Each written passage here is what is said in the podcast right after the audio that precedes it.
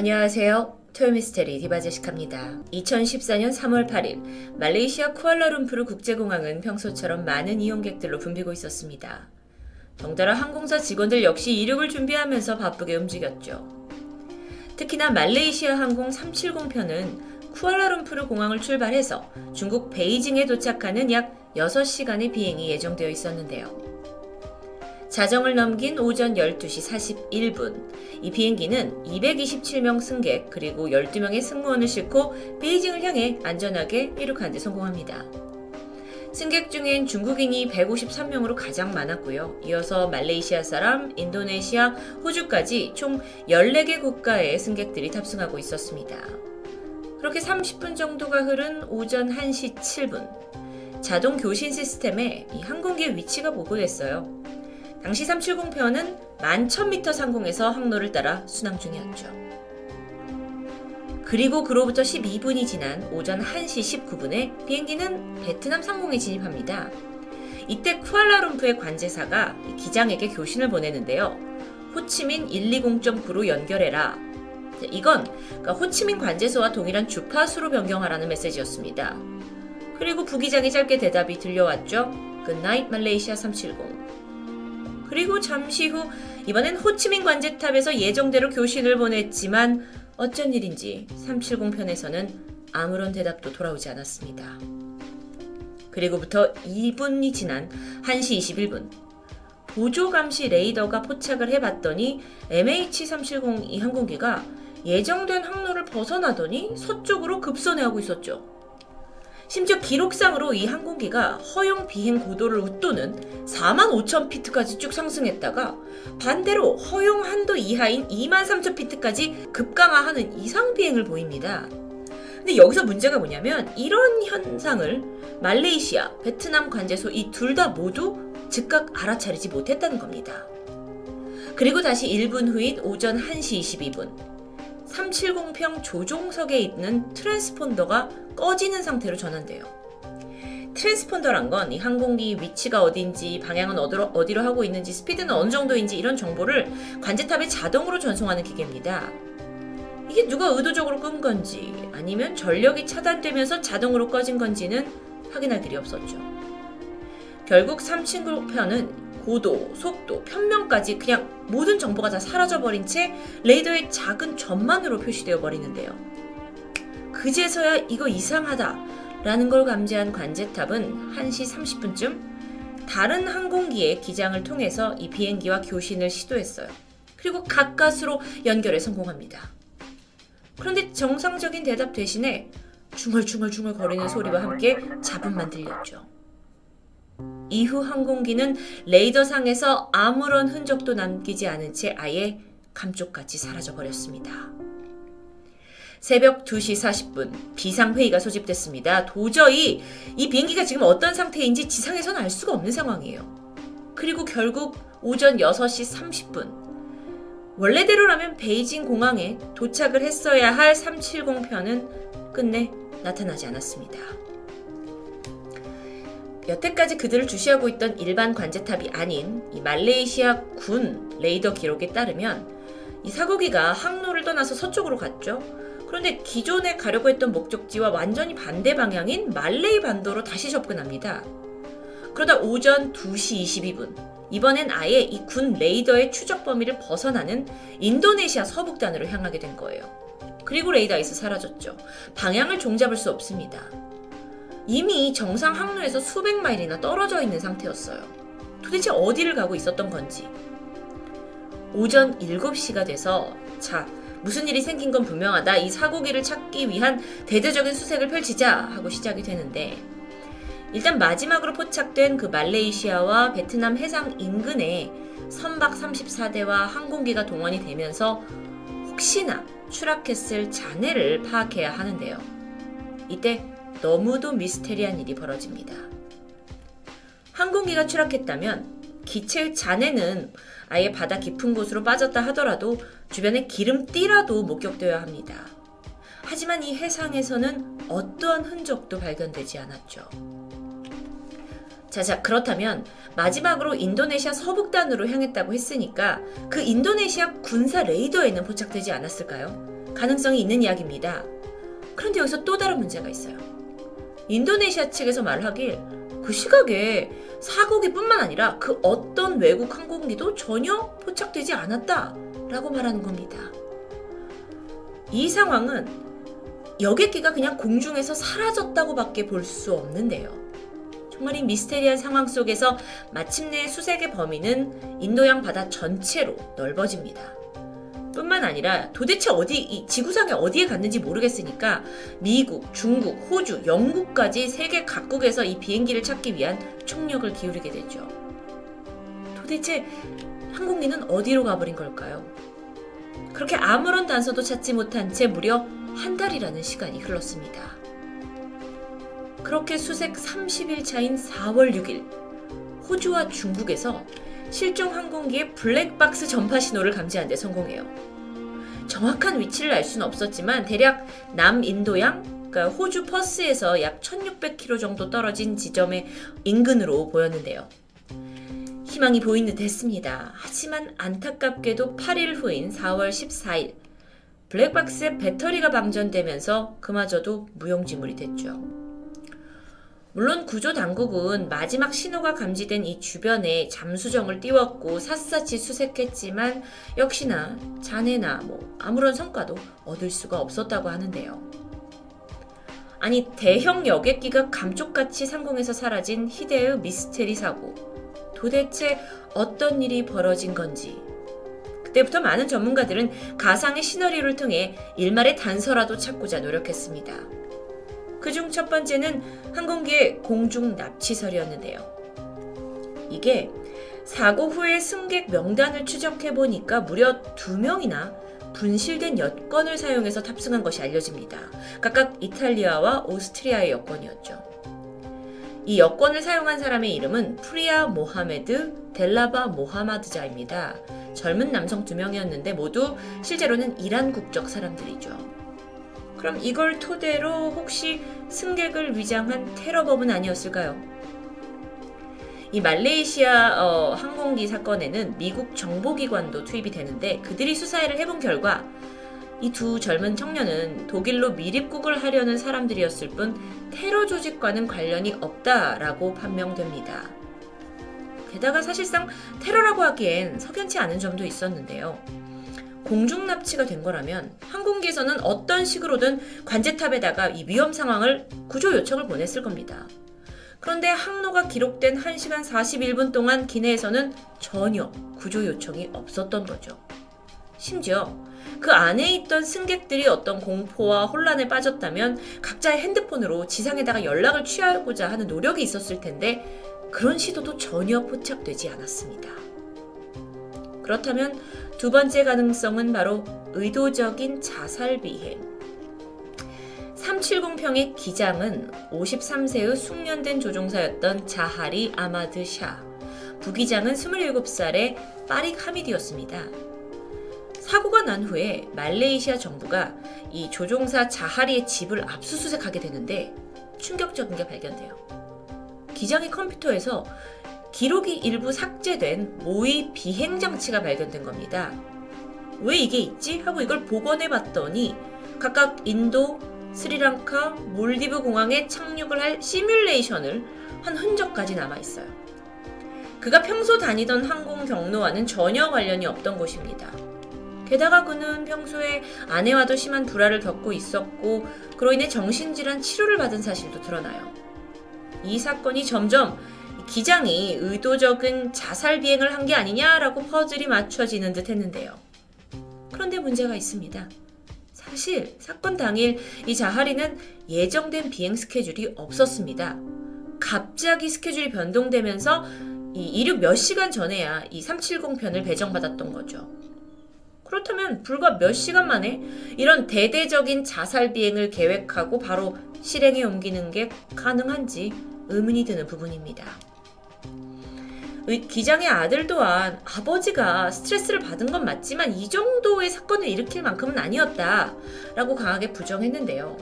그래서 말레이시아 정부가 스트레스 전문가를 동원해서 그의 금전 문제, 건강 또 심지어 교신 때의 목소리가 스트레스가 얼마나 있었는지 사고 당일 걸음걸이는 어땠는지까지 아주 광범위하게 조사했지만 특이점을 발견할 수 없었죠. 자, 그렇다면 마지막 가능성입니다. 혹시 단순한 기체 결함 사고는 아닐까요? 해당 항공기는 보잉 777 모델로 상당히 보편적인 기종입니다. 이륙 직전까지 관리가 꽤 잘 되어 있었고요. 기술적인 결함도 찾아볼 수 없었죠. 실종 그 당시에만 해도 7시간 정도를 더 비행할 수 있을 만큼의 연료도 충분히 답재되어 있었습니다. 그러니까 갑작스럽게 기체 결함이다? 이건 쉽게 설명되지 않는 듯한데요. 전대 미국의 사건에 곤란함에 빠진 건 말레이시아 정부였습니다. 그러다 보니까 해결은 해야 되잖아요. 전 세계에서 보는 눈이 많으니까. 끝끝내 그들은 주술사를 동원하기에 이르렀고요.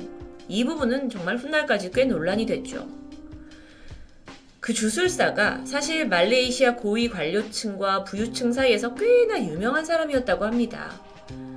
사건의 진실을 밝히고자 이 신비한 주술사의 힘을 빌려보지만 그가 내놓은 대답은 비행기가 아직도 날고 있다 또는 바다에 추락한 것 같다. 라, 뭐라고요? 이런 황당한 답변을 내놓게 되는데요. 참고로 이 주술사를 쓰는데 최소 수천만 원에서 억대에 달하는 대가를 지불한 것으로 알려져 있습니다. 좀 한심하죠. 무엇보다 가장 크게 비난을 받은 건 말레이시아 정부의 무책임한 처신입니다. 사건 당일에 항공기가 송신장치 꺼지고 항로를 이탈했을 때 이제 당시 말레이시아 군은 일찌감치 레이더를 통해서 어라 이 어떤 비행기가 포착된다 하라고 이제 보고를 받았습니다. 정황상 그게 370편으로 어, 생각이 되죠. 그런데 군에서는 뭐 족대적인 행위를 한 것도 아닌데 하고 아무런 조치도 취하지 않고 그저 두고만 본 것이에요. 만약에 이때 군이 항공기한테 교신을 해서 뭔가 접촉을 했더라면 사건이 지금처럼 미궁에 빠지지는 않았을 겁니다.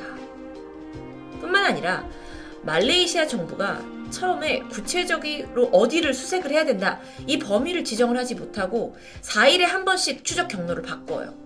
그러니까 오락가락한 태도를 보이니까 이 수사를 도와주겠다던 다른 국가들마저 단체로 항의를 하기 시작했죠. 인도 정부도 처음에는 선의로 도와주겠다 했지만 아니 정확한 수색 범위를 좀 알려줘라. 우린 그냥 이렇게 할 수는 없다. 라고 선언했고요. 미국 또한 아니 범위가 너무 넓은 거 아니냐. 항공기 정찰만 우리는 하겠다 라면서 어, 반대 의견을 내기도 합니다. 그 밖에도 이 사건에 대해서 잘못된 정보를 여과 없이 그냥 발표해 버려가지고 실종자 가족들에게 혼란을 야기하기도 했고요. 그렇게 사고가 발생한 후 1년 4개월이 지난 2015년 7월입니다. 이번엔 아프리카 남동부 마다가스카르 섬 동쪽에 있는 레위니용 섬에서 수상한 물체가 부착돼요. 해변을 청소하던 사람들이 우연히 발견했는데 세로 3m, 가로 1m의 파편입니다. 근데 여기가 프랑스 영토였기 때문에 일단 물체가 프랑스로 옮겨져서 조사에 들어갔고 그 결과 보잉 777의 날개 일부로 밝혀지죠. 즉 실종된 370편의 잔해로 보였습니다. 뿐만 아니라 1년 후인 2016년 모리셔스 근처에서 기체의 잔해가 또 한 번 발견되기도 하죠.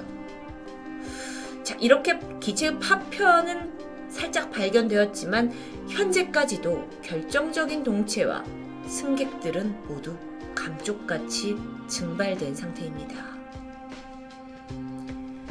사건이 발생한 지 4년 3개월이 지난 지난 2018년 7월입니다. 말레이시아는 공식적으로 이 항공기 수색 작업을 종료한다 라고 발표를 내놓는데요. 그래서 이유를 들어보니 이 370편의 실종 사건 원인을 도저히 특정할 수 없다고 결론 짓습니다. 참 무책임하죠. 그러니까 정부와 항공사는 전 세계적인 비난을 피할 수도 없었습니다. 이후에 항공사는 실적 부진으로 상장 폐지됐고요. 탑승자 가족들은 항공사와 정부를 대상으로 손해배상 소송을 제기했고요. 심지어 가장 많은 탑승객이 타고 있던 중국은 말레이시아 모든 상품에 대해 대대적인 보이콧을 벌이기도 했습니다. 승객과 승무원까지 총 239명을 태우고 감쪽같이 사라져버린 말레이시아 항공 370편. 이 사건은 음, 지금껏 사라진 항공 비행기 역사상 최대의 미스테리로 남아 있습니다. 또 가장 최근에 벌어졌기도 하고요. 안타까운 건 실종객들의 가족들은 여전히 어디선가 그들이 살아있을 거라는 희망에 쌓여 있고 간절히 기도하고 있는데요. 현실적으로 그 가능성은 무참히 낮다고 볼 수 있습니다. 그렇다면 과연 그들은 어디로 증발해 버린 걸까요? 토요미스테리 디바 제시카입니다. 안녕하세요. 토요미스테리 디바 제시카입니다. 베네수엘라 북쪽 해안에 아주 주목받는 관광지 섬이 있습니다. 너무도 아름다운 자연 경관을 자랑하면서 꽃의 섬이라고 불리는 마르티니크 섬.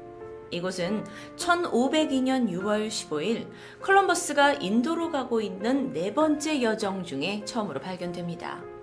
이후에 이 섬은 1635년 프랑스에 의해 식민 지배를 받게 되면서 당시 그곳에 살고 있던 원주민들은 모두 쫓겨나고 노동을 위해 서아프리카에서 데려온 흑인들의 후손이 남아서 현재까지도 주민의 대부분을 그들이 차지하고 있다고 하는데요. 이후 1946년 정식으로 프랑스의 해외 레지용으로 편입되었고 지금은 이렇게 이국적인 풍경으로 카리브해에서 가장 사랑받는 관광지로 자리하고 있습니다. 정식으로 해외 레지용, 그러니까 프랑스 해외 레지용으로 편입이 된 후에 굉장히 많은 유럽 사람들이 이곳을 방문하게 됐는데요. 사실 이 섬에는 아주 놀라운 사실이 있었습니다. 그것은 바로 이 섬에 살고 있는 사람들의 키가 굉장히 어, 크다는 거였어요. 1950년대 당시 유럽 사람들의 키는 남성이 175, 여성이 164cm 정도였는데 이곳의 성인 남성의 키가 대부분 2m에 가까웠고 여성들도 170, 180 정도로 평균보다 20cm 정도 더 크게 된 거죠. 그런데 이런 현상이 비단 사람에게만 있었던 것은 아닙니다. 섬에 서식하고 있는 동물의 크기와 성장 속도도 다른 곳에 비해 월등히 빨랐다고 해요. 이렇게 사진처럼 고양이만한 쥐가 발견되기도 했고요. 개미나 거미 같은 곤충류도 일반적인 그 곤충류보다 3배에서 4배 정도 크게 자랍니다. 또 1년에 한 번 열리는 포도가 4개월마다 한 번씩 열매를 맺기도 했고요. 이런 그 이상 현상이 발견된다는 게 프랑스 정부에까지 흘러들어갔고 조사단이 파견됩니다. 이후 수년간 어, 이 거대화 현상에 대해서 연구가 계속되었고요. 마침내 그 수수께끼가 풀리게 되는데 그 해답은 바로 검은 돌이었습니다. 섬에서 정체를 알 수 없는 검은 돌이 다량 관찰되었고 연구진들이 이것을 분석하게 되자 이 돌 안에 상당량의 방사성 물질을 함유하고 있는 것으로 밝혀집니다. 이 방사성 광물이 섬에 살고 있는 생명 전반에 걸쳐 유기 변화를 일으켰고 성장을 자극했을 것이라고 추측하게 되죠. 왜요? 어떻게요? 과학자들은 그 원인으로 100년 전에 있었던 마르티니크 섬의 화산 몽펠레의 폭발을 꼽았습니다. 약 100년 전인 1902년 4월 23일 마르티니크 섬 북쪽에 위치한 몽펠레 산에서 이상 징후가 포착됩니다. 몽펠레는 벗겨진 산이란 뜻을 가지고 있었던 활화산이었다고 해요.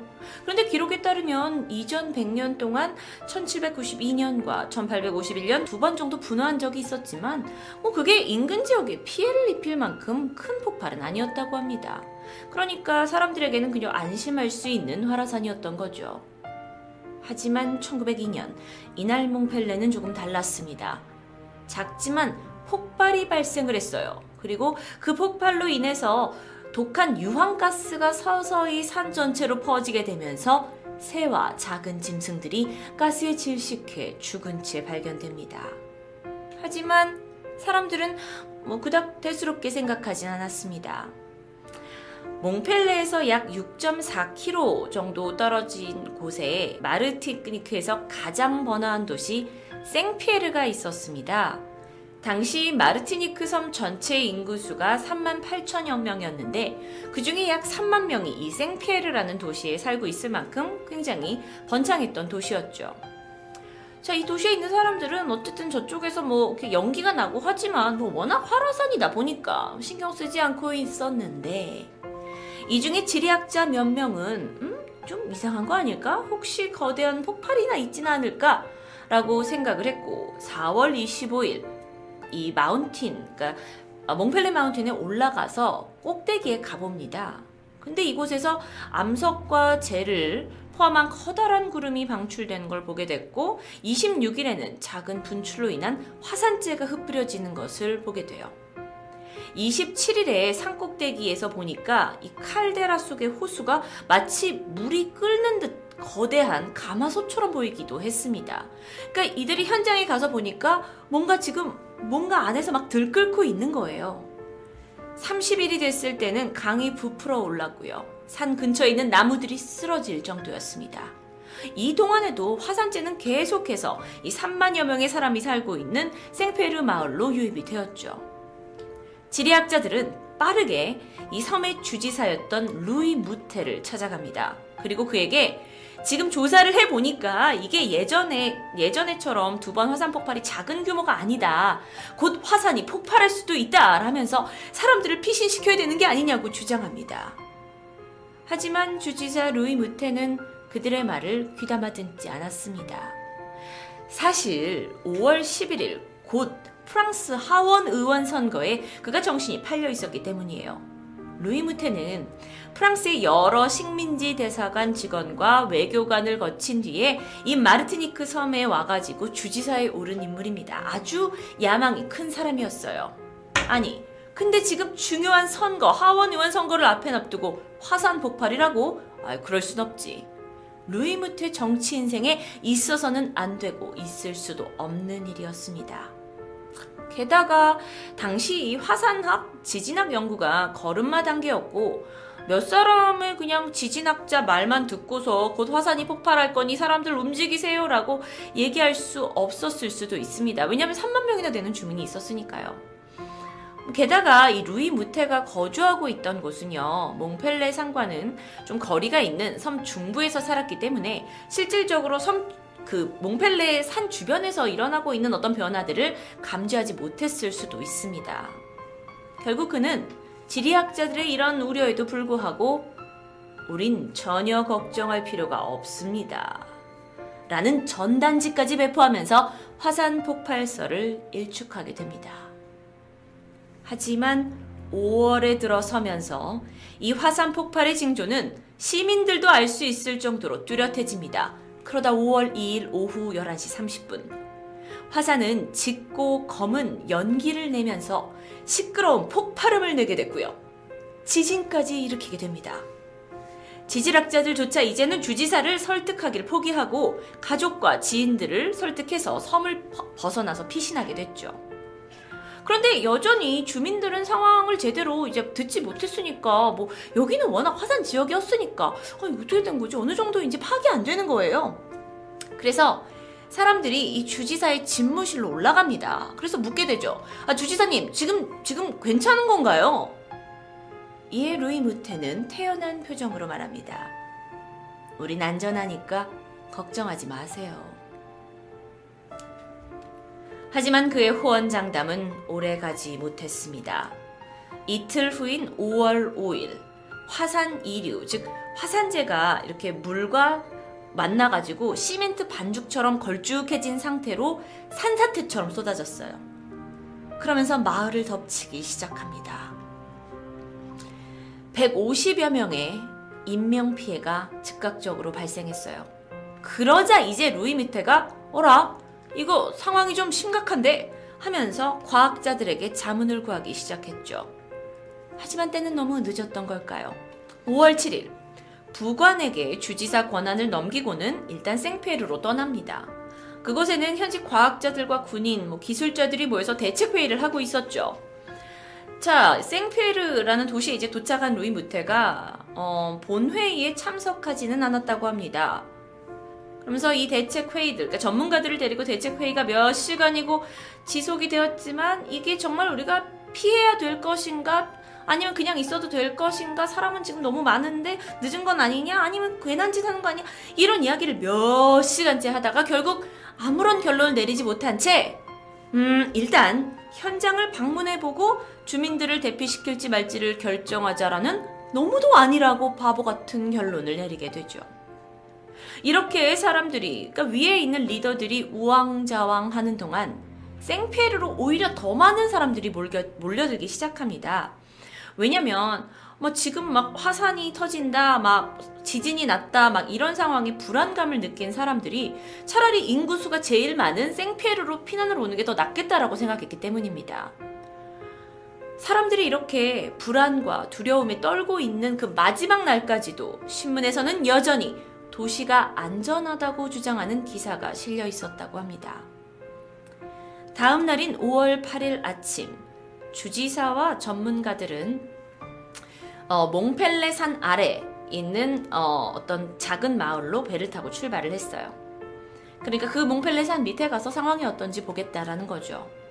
이때 당시 28살이었던 젊은 구두 수성공 레옹 콤페레랭드레는 새벽부터 이상한 광경을 목격합니다. 산과 숲에서 쥐와 뱀이 막 도시로 다 내려오는 거예요. 그리고 도시 여기저기 출몰하는 겁니다. 도시에 막, 동, 막 이런 산짐승이 나타나서 사람을 무는 바람에 큰 소동이 있었죠. 그 동물들이 아주 다급하고 재빠르게 보였습니다. 음. 레옹이 이 광경에 처음에는 넋이 나가 있었는데요. 그러다가 땅이 흔들리고 하늘이 어두워지기 시작합니다. 더불어 굉장히 뜨겁고 이 독한 냄새를 가진 연기가 도시를 점점 덮치기 시작했죠. 사람들이 맥을 못 추고 막 흐느적거리는 장면도 보게 됐어요. 자, 그러니까 이게 갑자기 순간에 이 광경이, 이 도시의 광경이 지옥처럼 변해버리는 겁니다. 이 연기에 사람들이 쓰러지고 동물들이 막 돌아다니고 그래서 레옹이 이때 생각을 한 게 자신의 그 구두가게 지하에 공간이 좀 있었는데 그곳으로 피해야겠다는 생각을 했어요. 그래서 그곳으로 막 피하려고 하는데 이때부터 화산재와 분출물이 도시로 막 떨어지기 시작합니다. 그러다 보니까 몸에 화상을 입기도 해요. 누군가는 그걸 맞고 옆에서 쓰러지기도 합니다. 사람들이 막 여기저기 비명을 지르고 있죠. 필사적으로 레옹이 도망을 쳐서 간신히 가게 건물 지하로 들어갈 수 있어요. 그가 문을 잠그자마자 거대한 폭발음이 들렸습니다. 한편 이 루이무테 주지사와 그의 일행 또한 화산이 어떻게 되는지 알아보려고 갔다가 항구에 들어서는 순간 이 뿜어진 화산 폭발로 인해 모두 배 탄 채로 사망하게 됩니다. 화산과 약 6.4km밖에 떨어지지 않았던 이 생피에르 마을도 재앙을 피할 수 없었습니다. 전조 증상을 전혀 감지하지 못한 채 뒤늦은 피신으로 인해 화산 폭발은 도시를 덮쳤고 도시는 금세 시신으로 가득하게 됩니다. 몽펠레 화산 폭발은 사흘이 지나서야 잠잠해졌는데요. 이제 화산 폭발이 끝나고 생피에르에 도착한 사람들은 정말 할 말을 잃어버렸습니다. 이게 이 화산 폭발 이후의 도시의 모습인데요. 자세히 보시면 해안가 주변에 있었던 건물들이 그냥 다 뼈대만 남긴 채 그냥 몽땅 사라져 버렸어요. 화려했던 도시가 하루아침에 폐허가 되어 버렸죠. 그리고 더욱더 끔찍했던 건 살아있는 생명이 어떤 것도 보이지 않았습니다. 무언가 구조가 필요했을 수도 있지만 너무도 순식간에 벌어진 일이라 사람 자체가 없어요.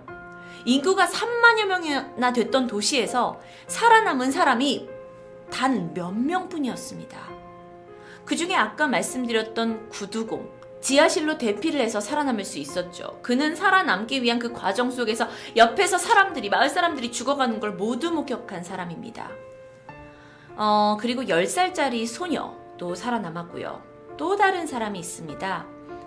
지하 교도소에 갇혀 있다가 어, 이 화산을 피할 수 있었던 27살 남성 루이 오기스트 시파리스도 살아남게 됐는데요. 이 사건 이후에 그가 도대체 어떤 그 지하 감옥에 있었느냐라는 게 알려지면서 이곳이 이렇게 잘 보존이 되어 있다고 합니다. 어, 그가 이렇게 생존을 하게 됐고요.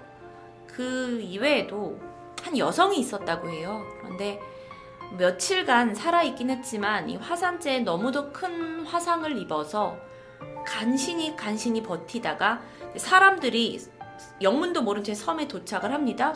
어, 이 섬 왜 이렇게 된 거야? 하는 그 수색팀에게 화산이 폭발했습니다. 라는 증언만 겨우 남기고 숨을 거두었다고 합니다. 당시 생피에르에서 그때 사망한 사람의 수가 무려 3만 6천여 명이라고 합니다.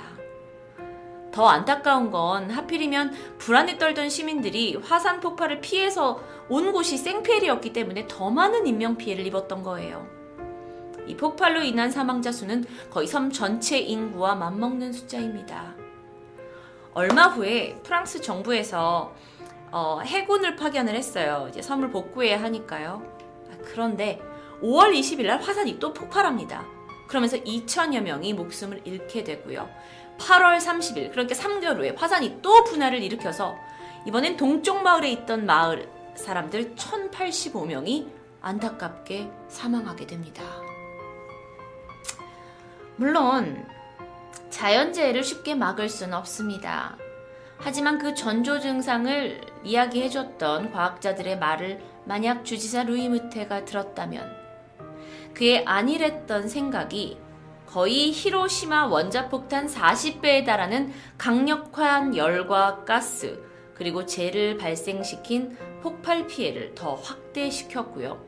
무려 3만 6천여 명에 달하는 엄청난 수의 희생자를 낳게 되었습니다. 이후 이 사건은 세계 언론을 통해서 알려지면서 주변 국가들의 지원으로 마르티니크 섬은 쓰라린 상처를 치유할 수 있었는데요. 전문가의 분석에 따르면 몽펠레 화산은 지금까지도 활동하고 있지만 그날과 같은 정말 엄청난 3만 6천여 명의 사람들을 순식간에 사망하게 만들 수 있는 그 엄청난 폭발을 다시 일으키려면 아마 몇만 년에 걸리는 긴 시간이 필요할 것이라고 합니다. 다행히 앞서서 보셨던 사진처럼 지금은 이 섬이 복구가 잘 되어서 다시 아름다운 모습을 되찾았고요. 어, 현재 인구 10만이 넘는 큰 도시가 되었습니다. 또 화산 폭발에 대한 대비가 완벽하게 갖춰져 있다고 하는데요. 인간은 흉내도 못 낼 만한 거대한 자연의 힘에 무너진 인간들. 그리고 자신의 사리 사욕만을 생각했던 한 멍청한 주지사가 만들어낸 비극. 토요미스테리 디바제시카였습니다. 안녕하세요. 토요미스테리 디바제시카입니다. 2018년 4월 17일 아침 42살의 여성 홀리 맥키는 뉴욕에서의 여정을 끝내고 공항으로 향했습니다. 그리고 예정대로 그곳에서 사우스웨스트 항공 1380편에 체크인을 하게 되죠. 그날 여객기는 홀리를 포함해서 총 143명의 승객과 6명의 승무원을 싣고 뉴욕에서 출발해서 텍사스 달라스까지 4시간 비행이 예정되어 있었습니다. 홀리는 집이 달라스는 아니었고요. 달라스에서 다시 환승을 해서 오클라호마로 갈 예정이었죠. 참고로 이 미국에 있는 사우스웨스트 항공은 우리가 흔히 아는 저가 항공의 개념을 전 세계적으로 최초로 도입한 항공사입니다. 그러다 보니 합리적인 가격으로 엄청난 인기를 얻었고요. 그 덕에 탑승객 규모로는 전 세계 탑3에 들 정도로 아주 많은 사람들이 이용하고 있죠. 그날 오전 10시 30분, 홀리는 탑승 수속을 끝내고 비행기 내부로 들어섰습니다. 그리고 신중하게 어떤 좌석에 앉을지 고르기 시작했죠. 아, 이게 좀 특이하죠? 보통 우리가 타는 항공사들은 체크인을 할때이 승객들 좌석을 미리 정해서 티켓에 표시를 해줍니다. 그런데 사우스웨스트 항공은 승객들을 단지 A그룹, B그룹 이렇게 분리를 해, 하고 그룹 단위로 비행기에 탑승을 하면서 선착순으로 원하는 좌석에 앉는 방식으로 운영 중이라고 해요. 평소에 홀리라면 빨리 내릴 수 있는 앞쪽 좌석을 선택했을 겁니다. 하지만 그날은 이미 다른 승객들이 앉아 있었어요. 그래서 좀 더 복도를 따라 걸어 들어가서 비행기 중간쯤 음, 복도 쪽 14번 C 좌석을 선택합니다. 여기는 전체 비행기에서 날개 쪽에 해당하는 위치였죠. 딱 앉고 보니까 왼쪽 창가로 두 좌석이 아직까지 비어 있습니다. 홀리는 이 자리에 앉기 전 들고 있던 가방을 좌석 밑에다가 밀어 넣어요. 그리고는 착석해서 벨트를 매게 되는데요. 잠시 후. 한 중년 여성이 14번 앞에 멈춰 섰습니다. 그리고 환한 미소로 물었죠. 옆에 자리 비어 있나요? 홀리가 얼른 일어나서 그 새로운 분이 안쪽 좌석에 앉을 수 있게 자리를 내어줬습니다. 그녀는 홀리 바로 옆자리가 아니라 가장 안쪽에 있는 창가 14A에 착석하게 되죠. 그렇게 창가에 앉은 그녀는 43살의 제니퍼 리던입니다. 두 아이의 엄마이자 미국 전역에서 굉장히 유명한 웰스파고라는 대형 은행 체인에서 임원으로 근무하고 있는 커리어 우먼이었어요. 이날 그녀는 뉴욕에서의 출장을 마치고 달라스행 비행기에 몸을 싣게 된 건데요. 자리에 앉자마자 이내 가방에서 책을 꺼내 읽기 시작했죠. 이후에 탑승은 계속되었습니다. 승객들은 저마다 자리를 골라서 앉았고요. 또 소지품을 위쪽 선반에 올려놓았고요. 그러는 와중에도 여전히 이 홀리와 제니퍼 사이에 있는 그 중간 좌석은 비어 있습니다. 뭐 아무래도 그렇게 선호하는 좌석은 아닐 수 있죠. 하지만 잠시 후 앞에 한 앳된 소녀가 멈췄습니다. 그녀가 14번 B 그 중간 좌석에 앉았고요. 안전벨트를 매고는 바로 휴대폰만 보는 듯 했죠. 그렇게 조금 시간이 지나 모든 승객들이 탑승을 마쳤고 승무원들은 비행기의 입구를 닫고 안내방송을 시작합니다. 이 비상 상황에서 어떻게 이제 탈출을 하는지 행동 요령을 알려주지만 뭐 늘 그렇듯 대부분의 승객들은 별 관심을 보이지 않았습니다. 그런데 이날 홀리는 유독 기분이 좋지 않았습니다. 원래 그 앉고 싶었던 앞쪽 좌석에 못 앉아서일까요? 아니면 탑승 직전에 커피를 좀 많이 마셨는데 화장실에 가고 싶었던 겁니다. 그래서 사실 조금 전에 승무원한테 아, 화장실에 좀 가도 되겠냐라고 물었지만 안 된다. 곧 이륙을 한다 하면서 저지를 당한 상황이었죠. 잠시 후 비행기는 굉음을 내면서 속도를 올렸고 이내 공중으로 떠올랐습니다. 홀리는 눈을 감은 채 자리에 앉아서 좀 기다리게 돼요. 왜냐면 어느 정도 있다 보면 결국 비행기가 안전한 상공에 진입을 해서 벨트를 풀어도 된다, 이동을 해도 된다라는 표시가 나오게 되죠. 그래서 얼른 그때까지 기다렸다가 화장실에 가야지 싶었습니다. 어, 그런데 이상했죠. 꽤 시간이 지났는데도 여전히 벨트를 풀어도 된다는 알람이 울리지 않는 겁니다. 그리고 얼마 후에 방송이 나오는데 어, 승객 여러분, 강한 기류가 감지되니까 반드시 안전벨트를 착용하고 있으세요. 라는 내용입니다. 그러더니 잠시 후에 비행기가 막 거칠게 좌우로 흔들려요. 요동쳤죠. 아, 오늘 아무래도 날씨가 영 좋은 날이 아닌가 싶었습니다. 그렇게 시간이 좀 지나서 오전 11시 4분, 그때까지도 기체는 계속 불안하게 흔들려요. 홀리는 결국 화장실을 포기할 수밖에 없었어요. 대신에 그냥 앉아있긴 좀 그랬고, 아, 밀린 업무라도 처리해야겠다라는 생각이 들었습니다. 그래서 몸을 숙여서 좌석 밑에 뒀던 그 가방에 손을 뻗게 되죠.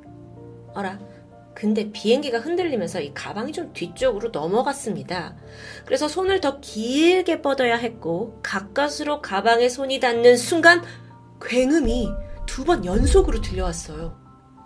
이 첫 번째 펑 하는 소리였는데 이게 보니까 기체 왼쪽에서 난 소리인데 그게 약간 굉장히 가까워요. 14번 열의 바로 바깥쪽인 것 같았죠. 그리고 잠시 후에 두 번째 펑 하는 소리. 이건 사실 뭔가 바람이 슈 빠지는 듯한 느낌입니다. 뭐 업소용 청소기를 돌리는 것 같기도 했고요. 그러더니 즉각 이 비행기가 급격하게 왼쪽으로 기울면서 쿵 이렇게 급격히 하강하는 느낌이에요. 정말 평생 겪어보지 못한 그런 느낌이죠. 게다가 순간적으로 엄청난 추위가 기내에 퍼지게 되는데요. 자, 여러분, 이 모든 일은 그야말로 홀리가 잠시 이 가방에 손을 꺼내려고 넣었던 그 찰나에 벌어졌습니다. 이때의 홀리의 증언에 따르면 몸을 겨우 세웠어요. 그래서 도대체 무슨 일인가 하고 내부를 쳐다봤죠? 기내가 아비규환입니다. 천장에서는 이미 산소 마스크가 떨어졌고요. 사람들은 막 거센 바람과 추위, 또 쭉 그 하강하는 공포에 막 비명을 지르고 있고요. 홀리 또한 일단 그 산소 마스크를 쓰려고 손을 뻗게 되는데요. 비행기가 막 이렇게 흔들리는 상황에서 그것조차 쉽지 않았다고 해요. 그래서 겨우 손에 잡아서 땡겨서 끼려고 하는데 또 하필 그 고무줄이 이 머리에 맞게 늘어나질 않는 겁니다. 그래서 어떡하지 어떡하지 하다가 다른 사람들은 어떻게 하는지 보려고 옆을 딱 보는 순간 하, 그곳에서 너무도 끔찍한 광경을 마주하고 말았죠. 아까 들었던 그 두 번의 굉음, 그게 뭐였는지도 그제서야 알게 됩니다. 우선 처음에 났던 굉음은 비행기 왼쪽 날개 엔진이 터지는 소리였습니다. 문제는 그 엔진이 터지면서 부속품이 날아오게 돼요.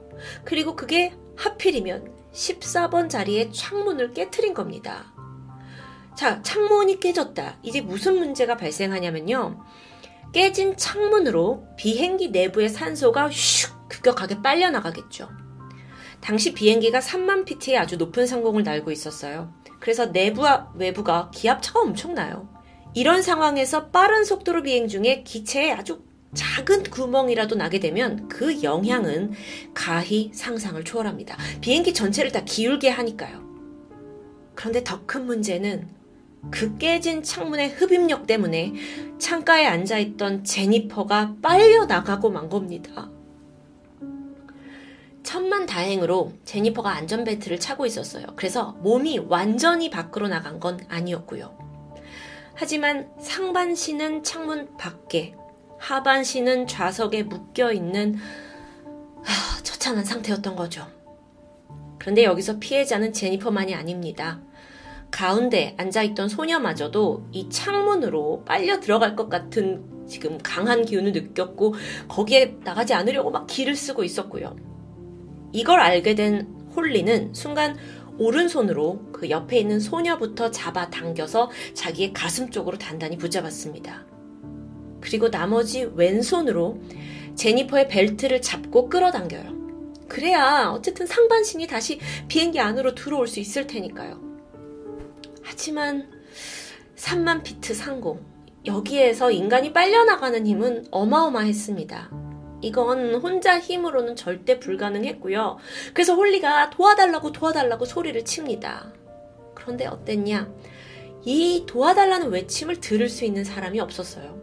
왜냐면 이미 기내 안은 뭐 엄청난 굉음에 휩싸여가지고 옆 사람의 목소리조차 안 들릴 만큼 시끄러운 상황이었으니까요.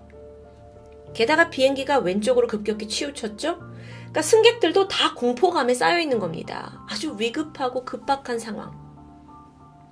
모두가 막 울부짖었고 또 같이 옆에 타고 있는 가족끼리 손을 잡고 또 누군가는 막 살려달라고 기도하고 그런 와중에 제니퍼는 창문 밖에 몸이 반쯤 이렇게 걸쳐진 상태로 그대로 방치됩니다. 홀리와 소녀가 합세해서 잡아당겼어요. 그런데 사실 느껴지기에 제니퍼는 이미 의식을 잃은 듯 했죠. 음, 3만 피트 상공은요, 산소가 희박합니다. 그래서 사실 그 밖에 고개를 내밀어 지고 나서 10분 넘게 버티기란 그 누구에게도 쉽지 않겠죠. 그래서 살아있을 확률도 매우 낮아 보였습니다. 그래서 이때 홀리가 비행기에 이제 반만 남아있는 제니퍼의 등을 쓰다듬으면서 말해요. 당신 혼자가 아니에요. 내가 여기 같이 있어요. 하지만 홀리가 더 이상 할 수 있는 건 아무것도 없었습니다.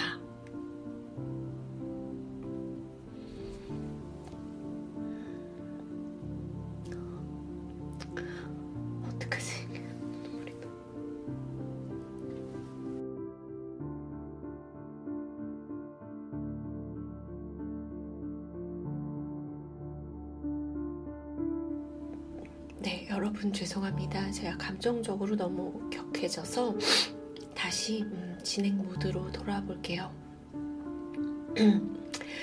한편 이 비행기의 조종사는 음, 이미 기울어져 있는 이 비행기를 되돌리려고 안간힘을 썼고요.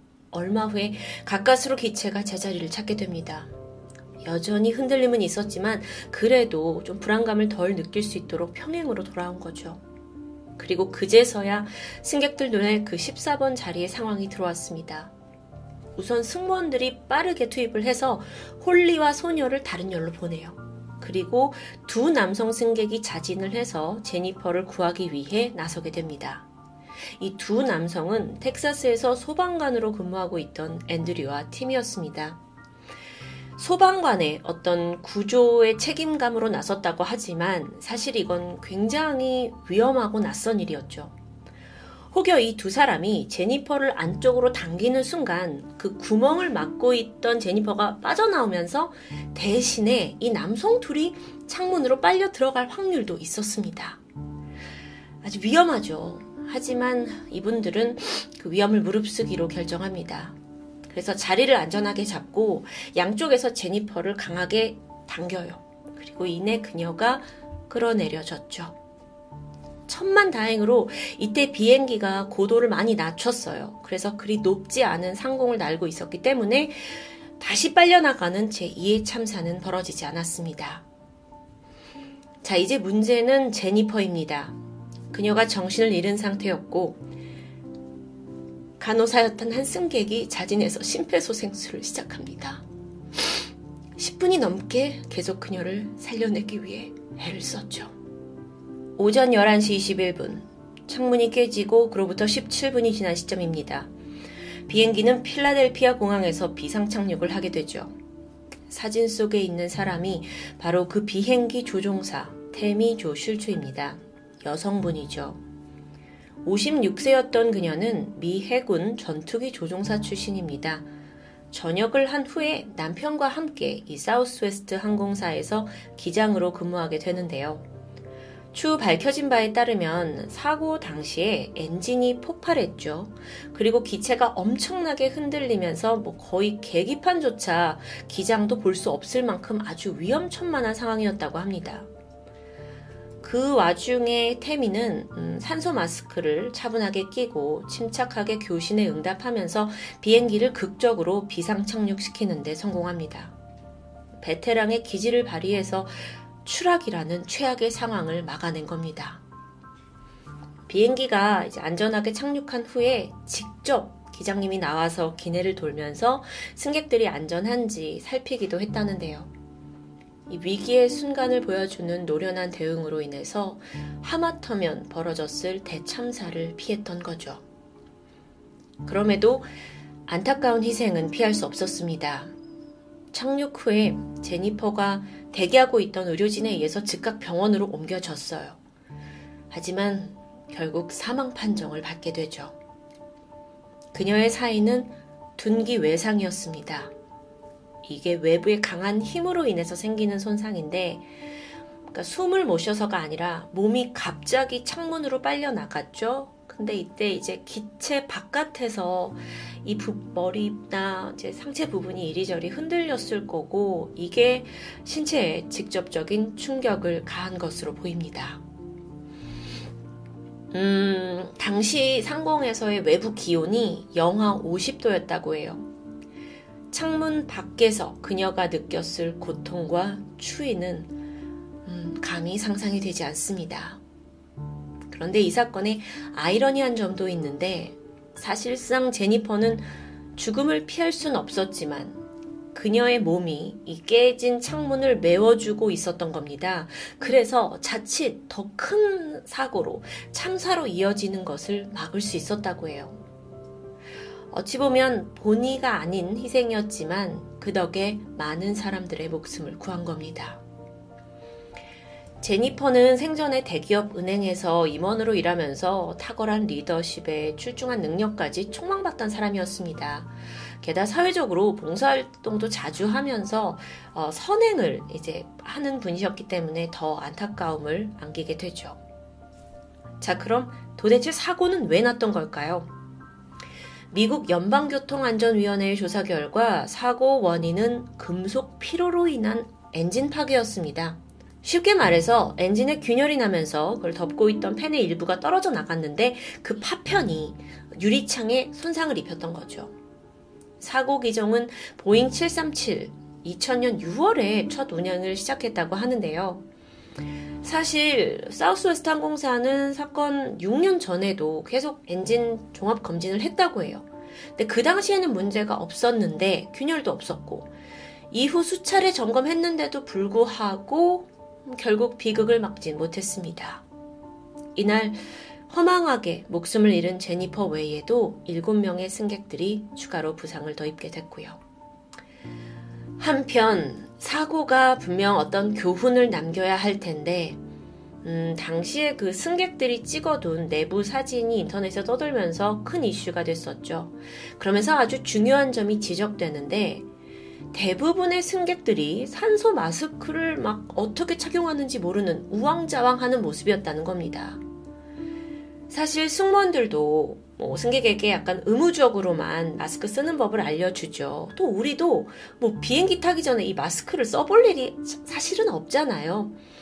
그래서 우왕좌왕했던 건데 과연 그게 맞나? 산소 마스크가 비행기가 응급 상황에서는 너무도 중요하잖아요. 근데 과연 우리가 저거를 써보는 방법도 모르는 게 맞나? 라는 깨우침을 줬던 거죠.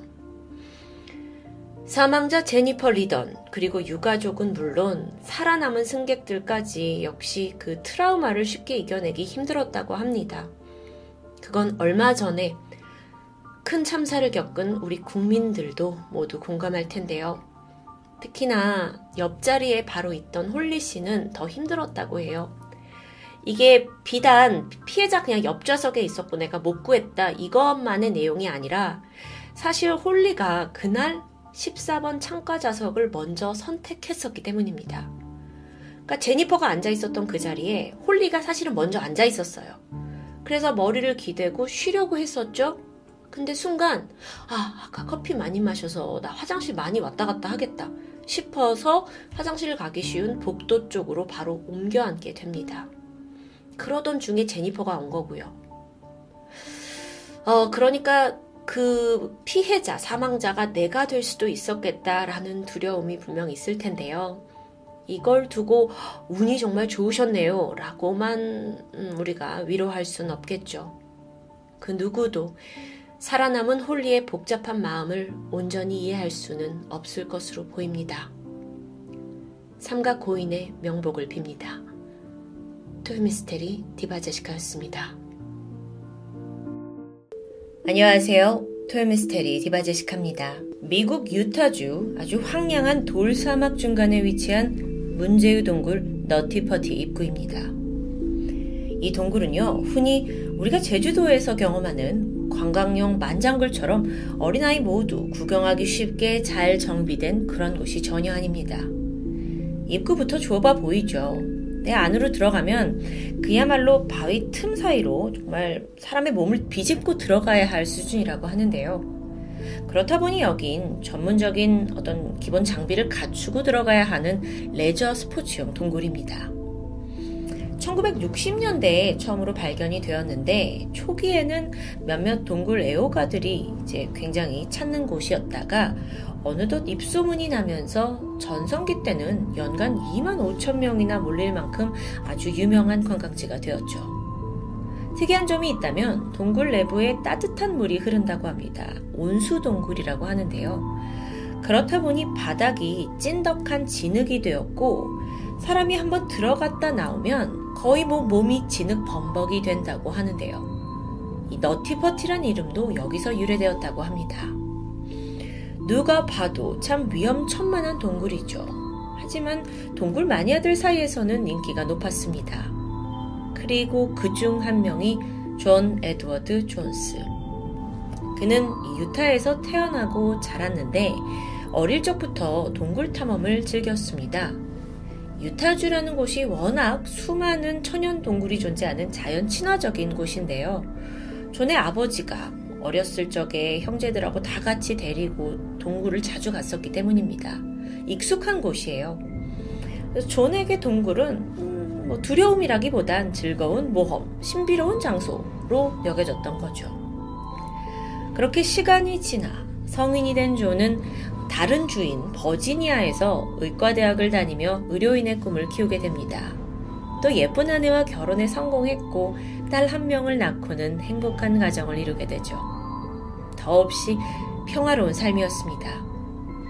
그러던 2009년, 당시 아내는 둘째 아이 출산을 얼마 남지 않은 때였어요. 존이 추수감사절, 그러니까 우리나라로 치면 추석을 맞이해서 가족을 데리고 고향 유타주를 찾게 되죠. 오래간만에 부모 형제 만나서 식사를 하던 중이었는데 동생이 문득 너티퍼티 동굴에 대해 이야기를 꺼냅니다. 특히 그 동굴에 있는 Birth Canal, 그러니까 이걸 직역하면 출생 운하라는 곳인데 흥미로운 이야기였습니다. 그러니까 이 너티퍼티 동굴에 어떤 구간을 탐험하게 되면 보시는 사진처럼 비좁은 돌 사이를 기어 나와야 합니다.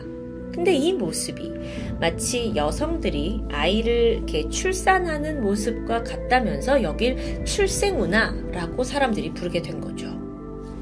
마침 존이 이걸 듣자마자 문득 내가 출생운하를 기어 나오는 모습을 사진으로 찰칵 남겨서 아내에게 출산 선물로 주면 너무 좋을 것 같다는 생각이 들었습니다.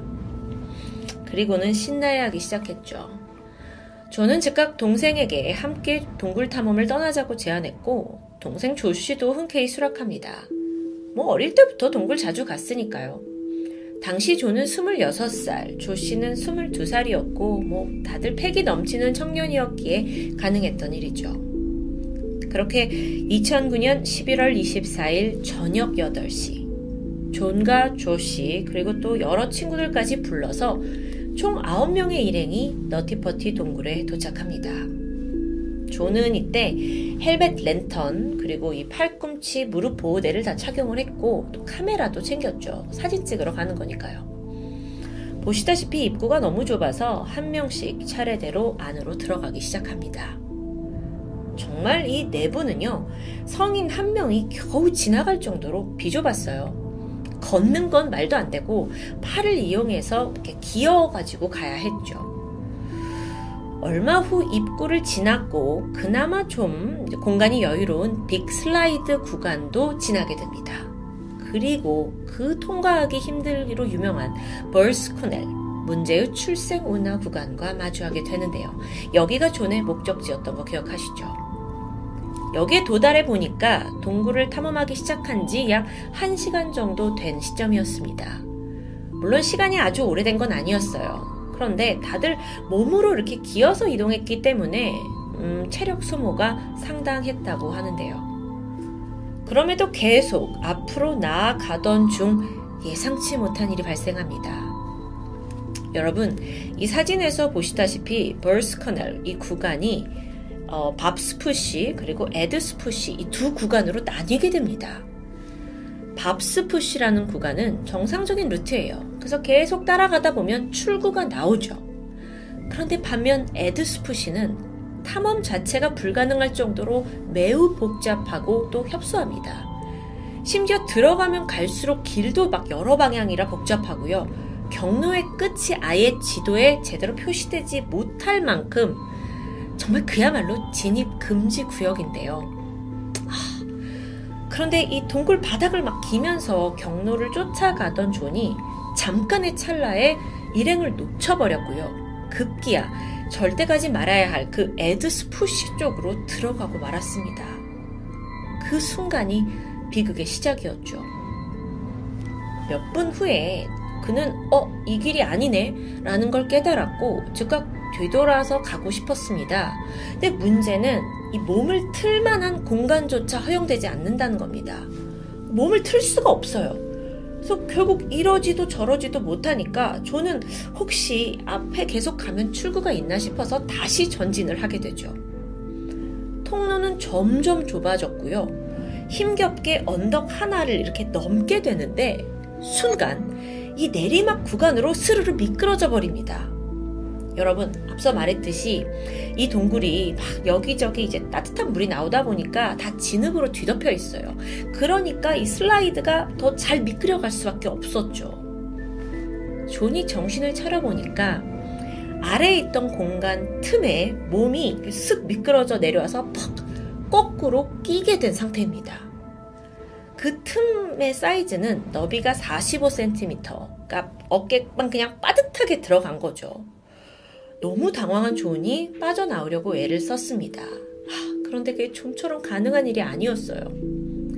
숨을 깊게 마시고 배를 쏙 넣어서 이제 틈이 조금 생기면 그걸 통해서 밖으로 나와보려고 했는데 사실 이미 여기까지 오는 동안 체력을 많이 쓴 상태였기 때문에 그게 완벽하게 하는 건 불가능했습니다. 오히려 그럴수록 더 구멍 깊이 들어가는 것 같았고요. 천만 다행으로 잠시 후에 이 형을 뒤따라오던 동생이 Ed's Push 쪽에서 형의 외침을 듣게 돼요. 하, 가보니까 구멍에 끼어 있는 존을 발견하게 되죠. 동생이 일단 형의 다리를 잡아서 끌어올렸습니다. 그런데 여러분, 존이 키 182에 몸무게가 86kg나 나가는 아주 건장한 남성이에요. 그걸 동생이 들어 올리는 건 사실상 무리였죠. 그래서 이 동생 조 씨가 혼자 구조는 도저히 안 되겠다 싶어서 동굴을 빠르게 빠져나갔고 911에 도움을 요청하게 됩니다. 신고를 받은 구조대가 출동했죠. 하지만 동굴까지 도착하는 길 자체가 험준합니다. 아까 사진에 보셨다시피 여기는 정말 황량한 돌사막 중간에 있으니까요. 그래서 밤 11시가 돼서야 소방대원, 구급대원, 또 국립공원 직원까지 총 130여 명이 입구에 도착하게 되는데요. 이게 굉장히 위급 상황이다라는 걸 파악했고 소방차, 구급차, 경찰차, 또 동굴 구착기, 헬리콥터까지 모두 동원했다고 합니다. 다들 존을 어떻게 꺼내야 할까 하고 머리를 맞댔죠. 너티퍼티 동굴의 내부가요 워낙 비좁습니다. 그래서 중장비를 뭐 어떻게 넣을 수도 없어요. 하물며 붕괴될 수 있는 위험 때문에 그곳을 폭발물을 사용할 수 있는 방법을 아예 뭐 생각조차 하지 못했죠. 결국 긴 회의를 한 끝에 구조대원들은 도르래를 암벽에 설치를 해서 존의 다리부터 끌어올려 보기로 합니다. 그러니까 그냥 인간이 끌어올리기에는 공간 자체도 너무 협소하니까요. 이게 최선이었던 거죠. 순서대로 거기에 필요한 장비와 보급품을 하나씩 옮겼고요. 거기에 또 한 시간이 소요됩니다. 그리고 마침내 첫 구조대원이 겨우 존에게 도착할 수 있었죠. 그 첫 구조대원은 수지라는 여성이었습니다. 체구가 작기 때문에 동굴 틈을 빠르게 이동해서 통과했다고 하는데 존이 갇힌 곳에 도착해서 수지가 딱 눈에 마주한 건 그가 신고 있던 검정색 운동화 뿐이었습니다. 그러니까 몸이 거꾸로 박혀 있으니까 그거밖에 안 보이는 거예요. 사실 그때까지 조는 약 3시간 정도를 거꾸로 매달려 있었죠. 그러면 상당히 지쳤을 텐데 그래도 조는 음, 수지한테 와줘서 너무 고맙다. 나 너무 여길 나가고 싶다라고 말했습니다. 위급한 상황에서도 예의와 감사함을 잊지 않는 모습이 감동이었죠. 자, 이제 수지는 먼저 존의 다리에 밧줄을 연결했습니다. 그리고 무전기를 통해서 신호를 보냈죠. 외부에서 구조대원들이 도르래를 이용해서 존을 살짝 들어 올렸어요. 큰 힘으로 들어 올릴 수 있는 거니까요. 그러면서 약간의 틈이 생겼고 일단 수지가 여기서 구조보다는 물을 좀 흘려보내서 존에게 물을 제공합니다. 3시간 동안 뭐 아무것도 못했으니까요. 덕분에 조는 숨쉬기가 조금 편해졌고 좀 이제 상황이 괜찮아지나 싶었는데 잠시 후에 이제 만반의 준비를 한 구조대원들이 힘껏 밧줄을 잡아당깁니다. 아, 그런데 여기서 또 문제에 직면해요. 암석에 고정을 해뒀던 이 도르래가 점점 약해지기 시작하는 겁니다. 이 동굴, 물이 흐르는 온수 동굴이에요. 그래서 암석들이 오랫동안 습기에 노출되어 있죠? 그러니까 그렇게 단단하지 않았던 겁니다. 그래서 온 힘으로 줄을 잡아당겼지만 결국 도르래가 존의 무게를 감당하지 못했고요. 결국 통째로 뽑혀버려요. 도르래가요. 그럼 어떻게 되냐? 존은 오히려 떨어지는 힘 때문에 더 깊은 곳으로 미끄러지고 말았죠. 아, 정말 미쳐버리는 상황입니다. 한편 대원들은 존이 의식을 잃지 않도록 계속 말을 걸었습니다. 또 임신 중이던 아내도 한 걸음에 달려왔고요. 무전기를 통해서 남편과 계속 이야기를 하면서 포기하지 말라고 응원했죠. 하지만 여러분 현실적으로 존은 지금 몇 시간째 거꾸로 매달려 있는 상태입니다. 이건 인간의 심장과 뇌에 치명적인 무리를 주게 되죠.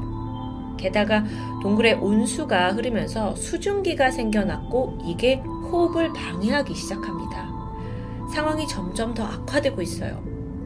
밖에서는 어떻게 구조를 할 거냐 여러 대안을 논의하고 시도했지만 그때마다 장애물에 부딪혔습니다.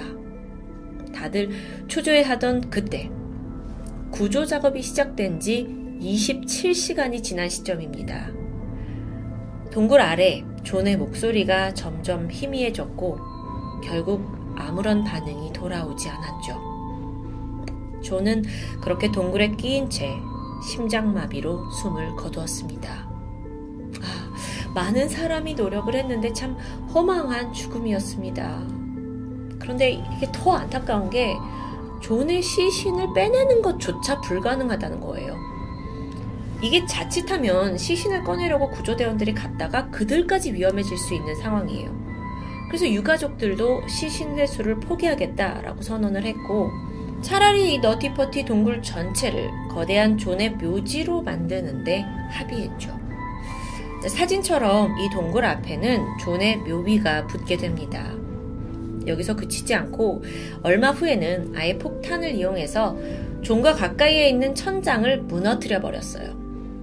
또한 혹시나 또 다른 누군가가 여기에 들어가서 비극을 당하지 않을까 싶었고 너티퍼티 동굴의 입구를 아예 콘크리트로 봉쇄하게 되죠. 그렇게 이곳은 영영 사람이 들어갈 수 없는 무덤으로 바뀌었고요. 존의 묘비가 그 비극의 현장에 남아있을 뿐입니다. 사실 이 사고 전에도 동굴에서 이미 몇 차례 안전사고가 발생했다고 합니다. 첫 사고는 1999년 7월 아침 9시. 당시 17살이었던 헤일과 메로라는 두 소녀가 동굴 탐험을 떠나게 되는데 발을 헛디디면서 돌틈에 갇히게 된 겁니다. 결국 12시간이 지나서야 헤일이 먼저 구조가 됐고요. 다음날 새벽 다른 소녀 메로도 구조됩니다. 다행히 모두 철가상만 입었고 생명에 지장은 없었지만 두 소녀에게는 결코 잊을 수 없는 악몽 같은 시간이었죠. 또 다른 두 번째 사고는 그로부터 2년 후인 2001년 3월이었습니다. 보이스카우트 활동을 하던 두 학생이 이 동굴에 들어가서 탐험을 막 하다가 역시나 돌틈에 끼어버리는 사고가 발생해요. 근데 보이스카우트, 그러니까 어린아이들이었죠. 체구가 작은 소년들이었기 때문에 그나마 4시간 안에 구조되었다고 합니다. 세 번째 사고도 있었는데 2004년 8월 당시 16살이던 브룩과 6명의 친구들이 우연히 동굴을 발견했고 이제 호기심에 무작정 들어가게 돼요. 제대로 장비를 하지 않고요. 그러니까 호기심이 많았던 10대 소년들이었기 때문에 가능했던 일이겠죠. 이리저리 가다가 진흙을 밟고 깊숙이 미끄러집니다. 존과 비슷한 상황이에요. 결국 다리 두 개가 다 구멍에 끼었고요. 무릎을 꿇은 자세로 갇히게 되죠. 참고로 이때 브룩이 갇힌 곳은 존이 갇혀 있던 곳에서 불과 3m 정도 떨어져 있는 가까운 곳이었다고 합니다. 다행히 친구들이 나가서 911에 도움을 요청했고, 그랬지만 이제 부룩은 여기서 한 14시간 정도 다리를 피지 못한 채 갇혀 있었다고 합니다. 구조된 이후 부룩의 몸이 왼쪽이 거의 마비가 되었고요. 다리 감각을 잃어서 아주 고통스러운 시간을 보냈죠. 이 마비 증상이 회복하는 데에만 몇 달이 걸렸다고 합니다. 이처럼 이 동굴에선 사고가 계속 있었습니다. 그래서 잠시 봉쇄된 적도 있었어요. 2006년 5월에 입구 쪽에 울타리를 쳐서 출입을 막게 되죠. 아니, 근데 어쩐 일인지 3년 만인 2009년에 다시 개방했던 겁니다. 어쩌면 아유 더 이상 뭐 사고가 있겠어 라는 아니란 생각은 아니었을까요? 개방한 지 6개월 만에 존 사망 사건이 벌어졌던 건데요. 그러니까 어쩌면 여길 계속 봉쇄해 놨더라면 막을 수 있었던 사건입니다. 나중에 이제 알려진 바에 따르면 그 수많은 사고를 겪고 3년간 봉쇄된 사이에서도 사실 여기에 대해서 위험한 지역이다 라고 알려주지 않았다고 해요. 그리고 다시 개방됐을 때 어디가 위험하다, 뭐 사고 다, 다발 지역이다 이런 경고 표지판 그리고 안전장치도 전혀 갖춰지지 않았던 상태였고요. 바로 이런 게 안전 불감증이라는 걸 여실히 보여주고 있죠. 만약 그때 여기는 사고 다발 지점입니다. 라는 표지판 하나만 있었어도 음, 비극적인 존의 죽음은 막을 수 있지 않았을까요? 영원히 봉쇄된 동굴과 비극의 주인공 이야기. 지금까지 토요미스테리 디바제시카였습니다.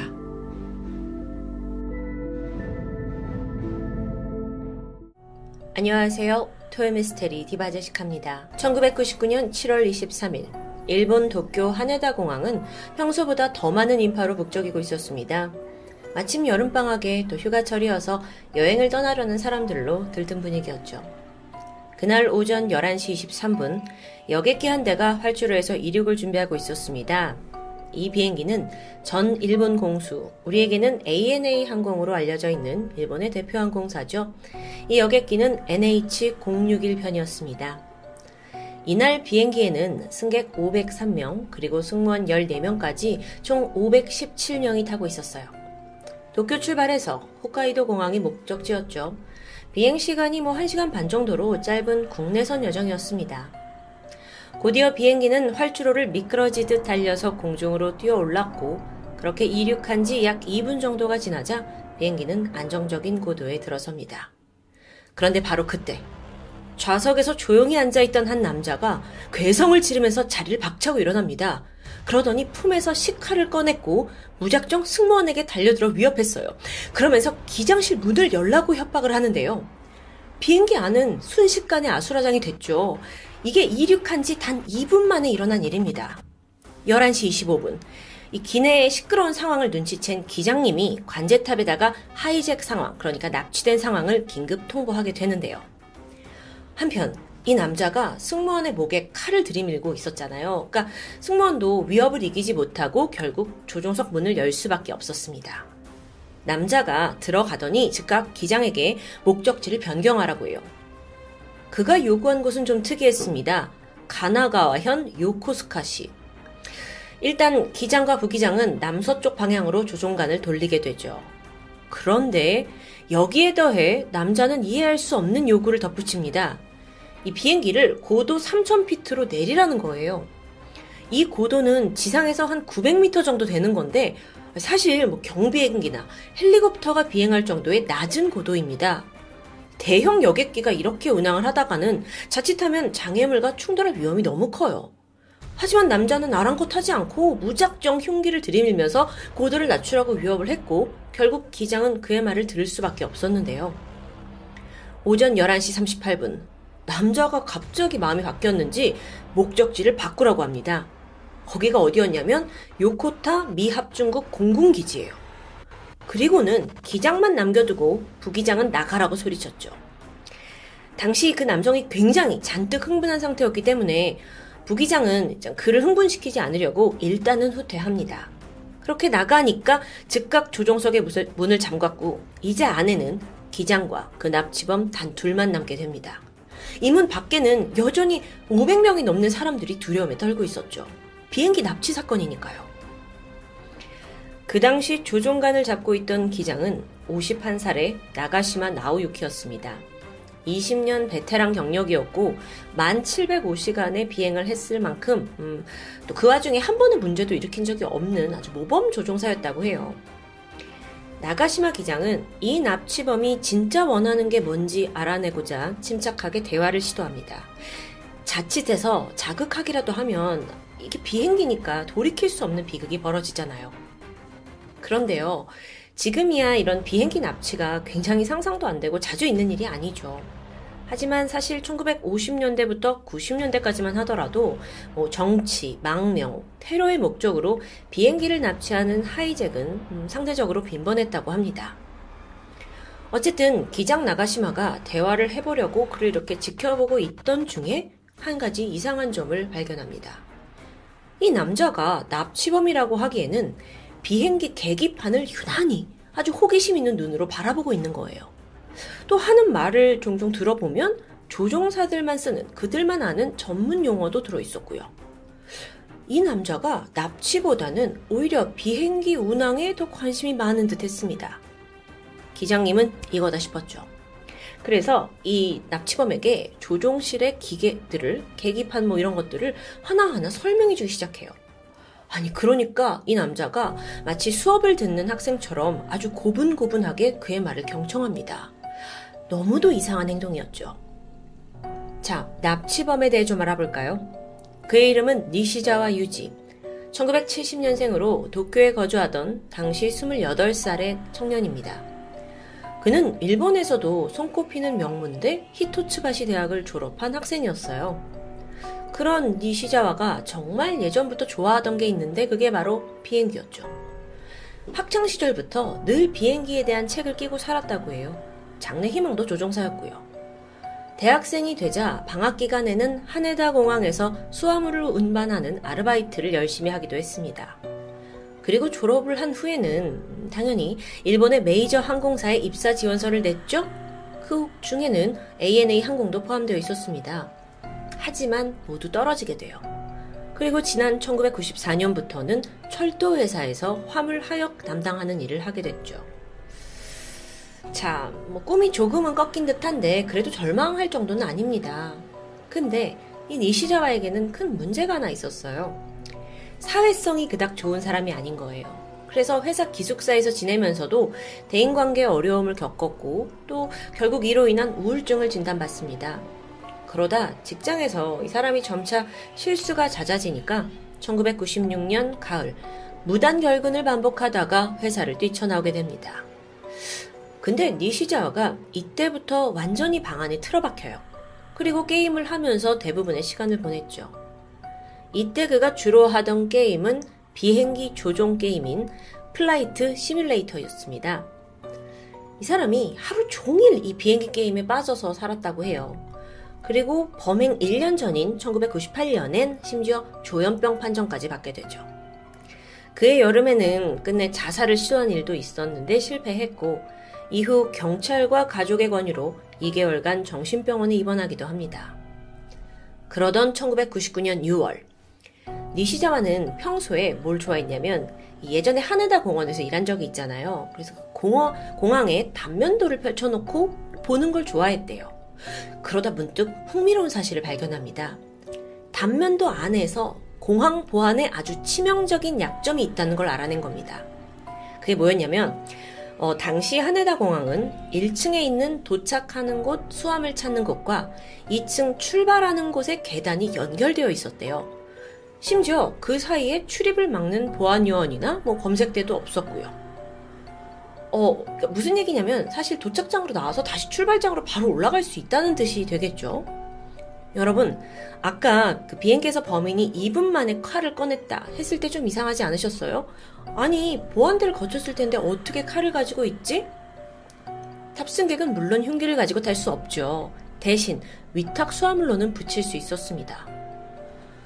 그렇다면 만약 하네다 공항에 도착한 누군가 흉기를 수화물로 붙이고 그 가방을 1층 도착장에서 찾은 후에 바로 2층 출발장으로 올라가면 결론적으로는 흉기를 소지한 채 환승 비행기를 탈 수 있게 되는 겁니다. 이걸 발견한 거예요. 니시자와는 약간 흥분했던 것 같아요. 그래서 이 나만 이 치명적인 허점을 알아냈다라는 것에 기쁜 나머지 이걸 일본의 국토교통성과 또 각 항공사, 언론사에까지 편지를 보내서 알리게 됩니다. 그러면서 그 내용을 보면 어떤 경로로 비행기 납치가 가능한지, 또 이를 막기 위해서는 어떤 대책을 세워야 하는지, 워낙 어렸을 때부터 이 비행 조종에 대해서 이제 해박하다 보니까 여러 가지 자신의 지식들을 거기다가 쓴 것 같아요. 이 편지의 말미에는 이런 말도 적혀 있었습니다.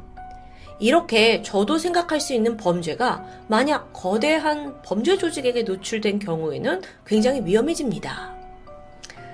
편지의 목적 자체는 좋았죠. 그런데 이 편지의 실제 목적이 있었어요. 그는 내가 이런 정보를 줬으니 나를 공항의 경비원으로 고용해달라고 요구했던 거죠.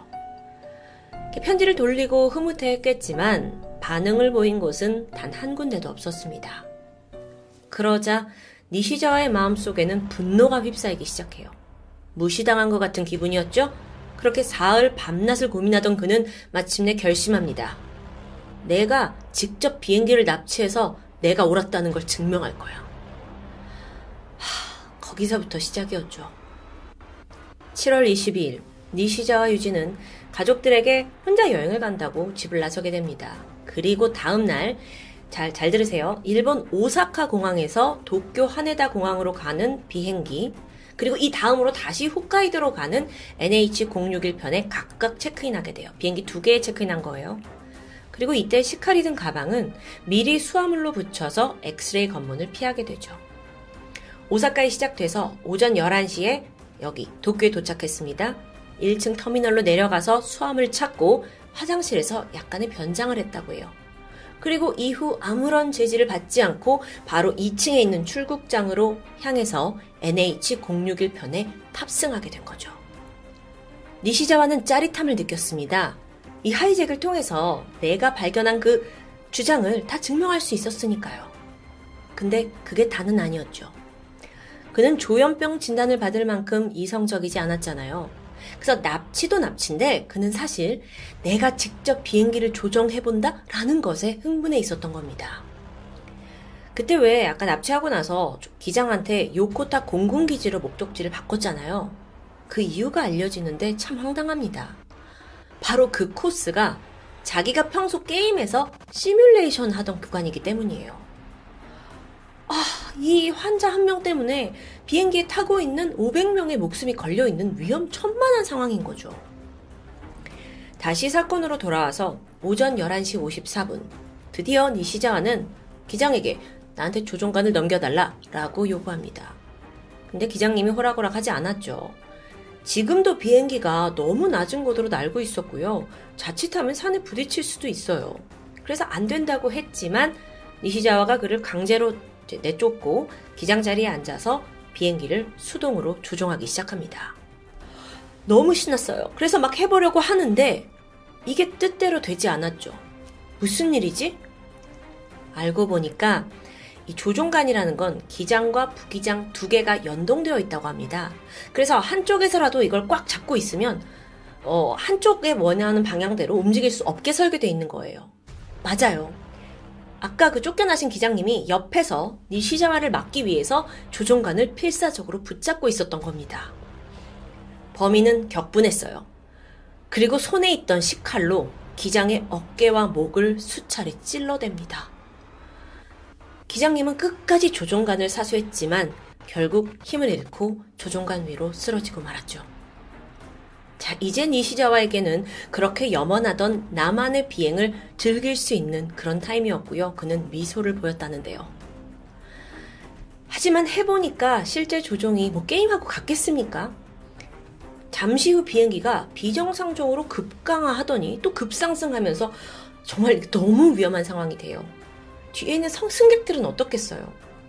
급기야는 항공기가 이렇게 추락할 때 나는 경고음이 막 요란하게 울리기 시작합니다. 불안정하다는 거죠, 그만큼.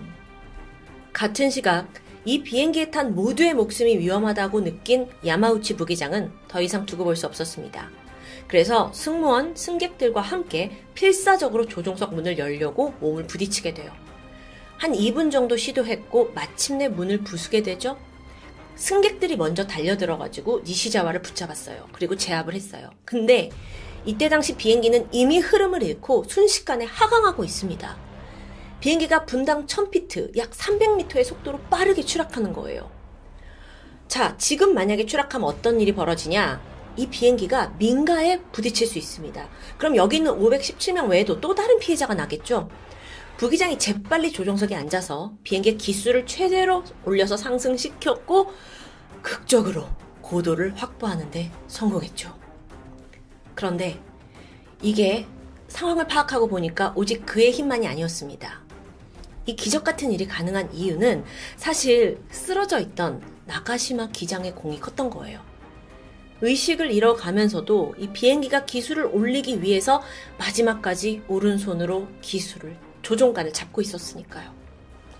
또 칼에 찔리기 전에 미리 자동 속도 유지 장치를 켜놓으셨대요. 그래서 덕분에 비행기 출력을 유지할 수 있었던 겁니다. 그렇게 나가시마 기장님은 마지막까지 정말 조종사로서의 사명을 다했지만 끝내 과다출혈로 숨을 거두고 맙니다.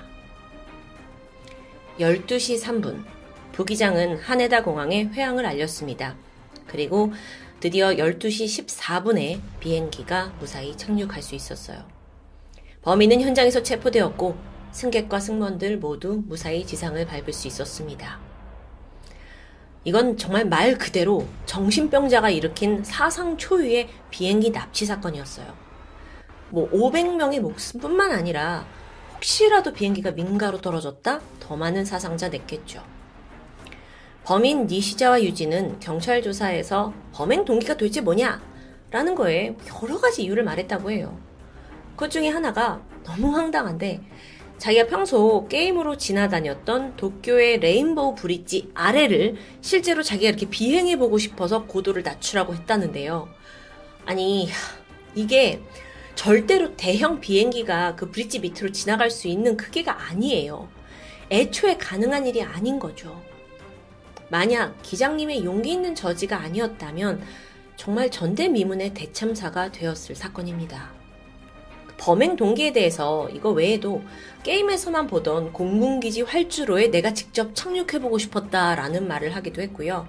또 나는 사실 거기 도착하면 원래 자살하려고 했다라고 뭐 행설수설했죠. 아니 그러면 어, 납치도 납치인데 살인을 지금 저질렀잖아요. 그래서 왜 기장을 살해했냐라는 것에 대해서는 어, 기장님이 피곤하다고 해서 내가 칼로 찔러서 편하게 해준 거다라는 제정신으로 볼 수 없는 발언을 하게 되죠. 아, 아, 이 정신병자를 어떻게 판결해야 할까요? 1999년 12월입니다. 첫 공판이 열렸고 이후 재판은 꽤 오랫동안 지속되었어요. 그리고 결국 2005년 그는 살인을 비롯한 4개의 혐의로 무기징역을 선고받습니다. 다행히 어, 정신병으로 인한 감형은 없었던 것 같아요. 아니면 감형이 돼서 무기징역일 수도 있겠죠. 그렇게 범인 이시자와는 현재까지도 일본 감옥에 수감 중입니다. 자, 이젠 이 사건이 전 세계에 미친 여파를 알아볼까요? 실제로 공항 출입장에 심각한 약점이 있다는 걸 들춰낸 건 사실이죠. 그 사건 이후에 전 세계 모든 공항에서는 도착장과 출발장이 엄격하게 분리됩니다. 물론 환승객도 예외는 아니었고요. 그런데 아이러니하게도 그 범인 니시자와가 편지로 경고한 내용이 이뤄지긴 했어요. 그래서 사실 사건이 벌어지고 나서 아니 범인이 먼저 편지를 보내서 경고한 점이 있는데도 불구하고 국토교통성이 이걸 무시한 게 아니냐라면서 비난을 피할 수는 없었죠. 일본의 항공 역사뿐만 아니라 전 세계의 공항에 경고 메시지를 던진 전 일본 공수 61편 납치 사건. 이런 말이 있습니다. 공항의 규칙이나 금지 사항은 모두 피로 쓰여졌다. 누군가의 희생이 있어서 하나씩 고쳐진다는 뜻이겠죠. 그만큼 사소한 결함이나 작은 사건은 대참사로 번질 수 있기 때문에 반드시 막아야 합니다.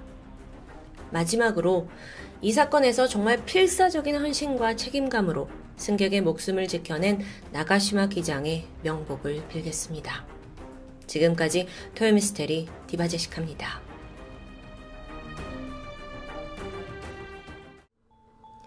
안녕하세요. 토요미스테리 디바제시카입니다. 때는 1971년 12월 23일 페루의 수도 리마에 있는 한 고등학교에서 졸업식이 한창이었는데요. 그 중에는 독일계 17살 소녀 줄리안 케프케도 있었죠. 딸의 졸업식을 축하하기 위해서 엄마 마리아가 함께했지만 아쉽게도 아빠는 미처 참석하지 못한 상황입니다. 그녀의 아빠 한스 윌리엄 케프케는 독일인 생물학자였습니다. 엄마 또한 조류와 박사였죠. 온 가족이 연구를 위해서 페루에 왔는데 딸과 엄마는 학교와 도시 시설이 잘 돼 있는 수도 리마에 머무르고 있었고요. 아빠는 페루 동부에 있는 밀림 지역에서 한참 연구에 몰두 중이었습니다. 졸업식 다음 날은 크리스마스 이브죠. 엄마와 줄리아는 비행기를 기다리고 있었습니다. 연휴에 아빠와 함께 있고 싶어서 밀림에 직접 가기로 결정했던 거죠. 수도 리마에서 1시간 정도 비행기를 타고 가면 동부에 있는 도시 푸칼라에 도착을 할 수 있는데요. 그 다음에 거기서 다시 차로 몇 시간 이동하면 충분히 아빠가 있는 곳에 도달할 수 있습니다. 두 사람은 들뜬 마음에 비행기에 탑승합니다. 그런데 사실 이 티켓을 예약할 때부터 아빠는 걱정이 많았습니다. 이 모녀가 타게 될 페루 란사 항공사가 지금으로 따지면 저가 항공사였던 거예요. 그래서 오래된 항공기들을 많이 가지고 있었고 심지어 얼마 전에도 추락 사고가 있었기 때문에 아빠의 걱정이 말이 아니었죠. 아, 이왕이면 좀 다른 비행기를 타자 했지만 이때가 크리스마스 이브라 좌석 두 개조차 사실상 어렵게 구한 티켓이었습니다. 어쨌든 12월 24일 승객 86명과 승무원 6명, 그렇게 총 92명을 태운 란사 508 비행기는 오전 11시 56분 리마 공항을 출발했고 오후 1시쯤에 푸칼파에 도착할 예정이었죠. 이륙한 지 얼마 안 돼서 샌드위치와 음료가 나왔고 이후 30분간 순조로운 비행이 이어집니다. 그러던 오후 12시 36분 아마존 서쪽 항공을 지나고 있던 비행기가 예상치 못한 번개와 난기류를 동반한 폭풍우를 만나게 돼요. 그렇게 여객기가 막 불안하게 흔들리기 시작하더니 이내 창밖으로 성광이 번쩍였는데요.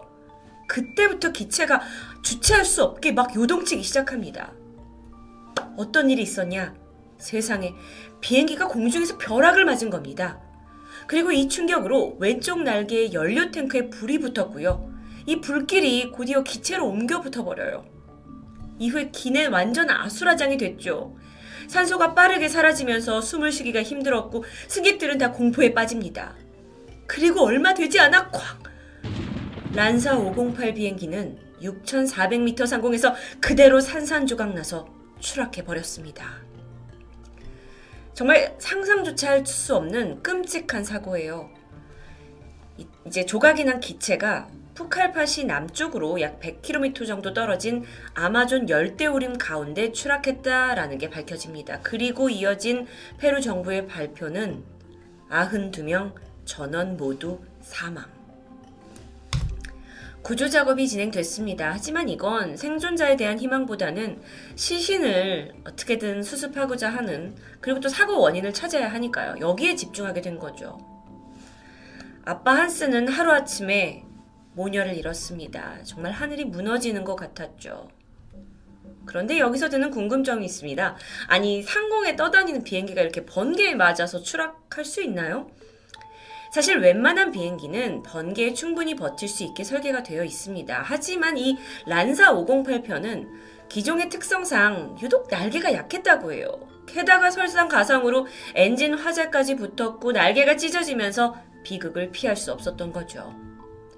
참고로 이 란사 항공사는 사고 이후에 부도를 맞았고 현재는 더 이상 존재하지 않습니다. 그런데 사고가 난 바로 다음 날인 12월 25일 크리스마스에 놀라운 반전이 있었습니다. 이 추락한 비행기의 잔해 속에서 기적적으로 케프케가 눈을 뜬 거예요. 아이가 살아 있습니다. 자자, 확률적으로 비행기 추락 사고에서 살아남을 확률은 거의 제로에 가깝습니다. 6,400m나 되는 높은 상공에서 줄리안이 추락을 했는데 도대체 어떻게 살아남을 수 있었을까요? 만약에 그냥 맨몸으로 떨어졌다면 어, 이게 사실 추락을 하는 것보다는 떨어질 때의 공포로 인해 심장마비로 사망하는 경우가 대부분이라고 합니다. 그런데 줄리아는 너무 운이 좋게 비행기가 이렇게 부서졌을 때 벨트를 메고 앉아있던 시트가 그대로 비행기에서 튕겨져 나왔어요. 그리고 그 순간 아이가 정신을 잃게 됩니다. 아예 실신을 해버렸기 때문에 떨어지는 동안 심장마비를 피할 수 있었던 겁니다. 그렇게 땅에 닿았을 때 시트가 어느 정도 쿠션 역할을 했겠죠. 그리고 이 아마존의 정글에 떨어지잖아요. 나뭇가지에 여러 번 걸리면서 충격이 완화됐던 것으로 추정됐죠. 이건 정말 하늘이 도운 기적이라고밖에 할 수 없습니다. 자, 그렇게 정글에서 눈을 뜬 줄리안. 아니, 목숨은 건져, 건졌어요. 근데 몸 상태가 너무도 끔찍했죠. 쇄골이 부러졌고요. 팔에 골프공만한 크기의 상처가 있었습니다. 오른쪽 눈 또한 어딘가에 부딪혀서 아예 제대로 뜰 수조차 없었고요. 그래도 다행인 게 몸을 제대로 움직일 수는 있었어요. 그래서 일어나 봅니다. 그리고는 내 옆자리에 앉아있던 엄마를 찾게 되죠. 그녀는 정글 속에 혼자였습니다. 엄마도 없고 여기가 도대체 어딘지도 모르겠고 17살 소녀는 두려움과 무서움에 빠져듭니다. 막 절망하면서 울고 있던 그때 문득 살아야겠다 라는 의지와 함께 아빠가 알려줬던 정글 생존 기술들이 하나둘씩 떠오르기 시작하는데요. 그렇죠. 앞서 언급했듯이 아빠 한스 그리고 엄마 마리아는 생물학과 조류학과 박사입니다. 그래서 아이가 어렸을 적부터 아마존 열대우림 이 연구 기지에서 오랫동안 생활을 하면서 여러 가지 기술들을 갖춰줬던 거예요. 줄리아는 이걸 떠올리면서 일단 침착하게 그 비행 경로가 어떻게 됐지? 그러면서 이게 맞을지 아닐지 모르지만 아빠가 있는 건 북쪽이다. 그쪽으로 가야 한다라고 판단합니다. 그런데 생각해 보세요. 아마존은 굉장히 이 빽빽한 우림 가운데 있잖아요. 여기서 태양이 어디서 제대로 뜨는지조차 파악하기가 힘들었다고 해요. 그리고 이때 아빠가 알려준 그 방법이 떠오릅니다. 나무의 나이트 간격이 넓은 쪽이 남쪽, 좁은 쪽이 북쪽. 우리도 다 어렸을 때 배웠던 거죠. 그렇게 방향을 잡은 줄리아는 그냥 북쪽을 향해서 계속 걷기 시작했습니다. 방향은 찾았지만 이제 문제는 물과 식량입니다. 몸이 지쳐가면서 허기와 갈증이 느껴지죠. 그러다 우연히 고여있는 물을 발견해요. 그래서 허겁지겁 마시려는 순간 정글에서는 갑각류가 살고 있는 물만 마셔야 된다라는 아빠의 가르침이 떠올랐고요. 아이는 바로 입을 떼버렸죠. 이후에 정글을 막 헤쳐가면서 식용이 가능하다고 배웠던 바나나 줄기, 타피오카 열매 같은 걸 먹으면서 겨우 생존을 이어갔습니다. 정말 다행히 많은 게 해결된 듯해요. 하지만 이 아마존에서 진짜 무서울 때는 해가 졌을 때입니다. 밤이 되니까 온도가 급격히 떨어지죠. 춥고 어둡고 여기서 그냥 자다가는 동물의 습격을 받을 수도 있는 상황입니다. 다행히 줄리아는 어릴 때 이렇게 나무를 비벼가지고 불을 피우는 걸 배웠다고 해요. 그래서 모닥불을 피우고 바위 뒤에 몸을 숨기고는 겨우 잠을 청했죠. 다음날 아침 일어나서 어쨌든 북쪽으로 다시 길을 향하는데요. 마침 이때 하늘을 가로지르는 새떼를 발견합니다. 이건 엄청난 거였어요. 새떼가 가는 방향으로 가면 강이 나올 거고 그걸 따라 하류로 내려가면 마을이 있다라는 걸 아빠가 가르쳐 줬기 때문입니다. 그렇게 무작정 이 새떼가 가는 방향으로 가게 돼요. 그러니까 정말 강이 나타났죠. 아이는 이때 무릎까지 오는 깊이였다고 하는데 여기로 들어가서 무작정 물이 이제 흘러내려가고 있는 하류 쪽으로 향하기 시작합니다. 참고로 이 사진은 그때의 상황을 연출해서 합성한 사진으로 알려져 있습니다. 자, 강을 따라 간 모든 게 다행이다 생각이 드는데 강에는 악어도 있고 독거미, 도깨구리, 피라냐가 득실거리고 있었죠. 다행히 약간의 상처를 입긴 했지만 줄리아는 어찌저찌 강에서 살아남을 수 있었습니다.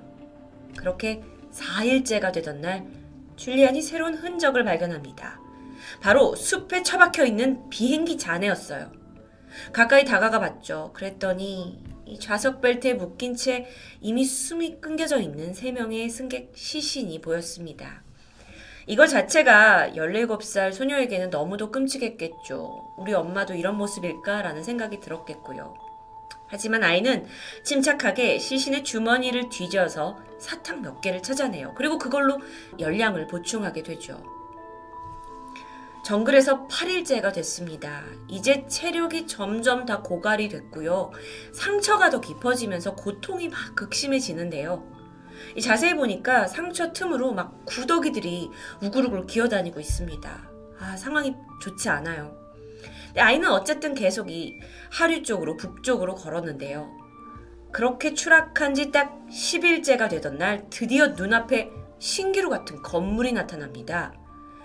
바로 이 작은 오두막 같은 대피소였어요. 심지어 그 앞에는 보트 한 채가 정박해 있죠.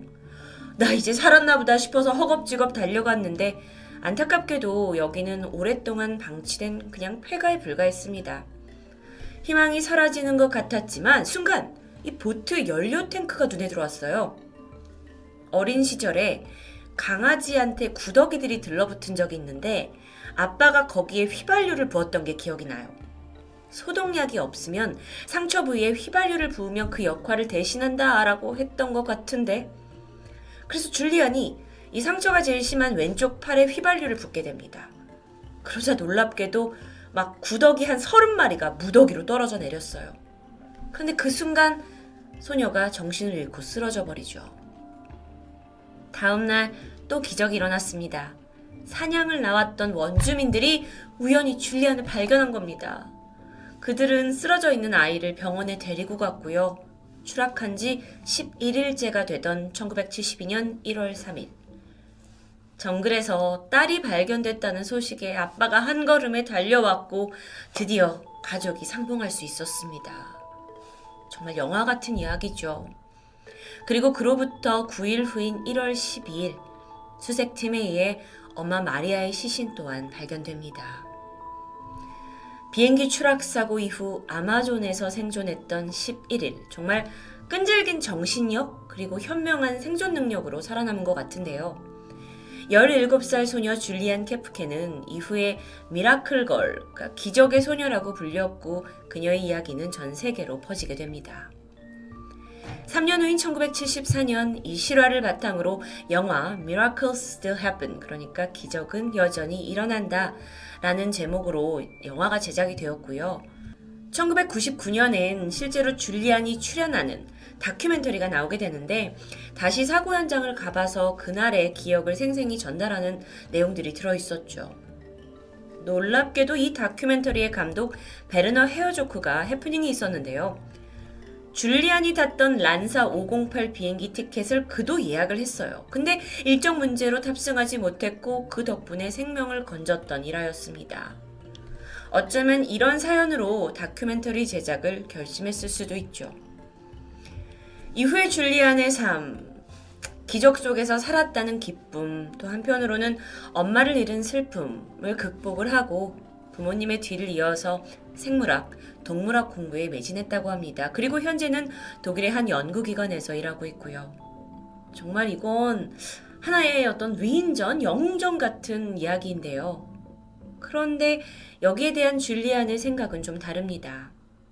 지난 2010년 한 매체와의 인터뷰에서 이런 말을 했었는데 나는 오랫동안 악몽을 꿨다. 엄마의 죽음과 많은 사람들의 죽음은 계속해서 날 짓눌렀다.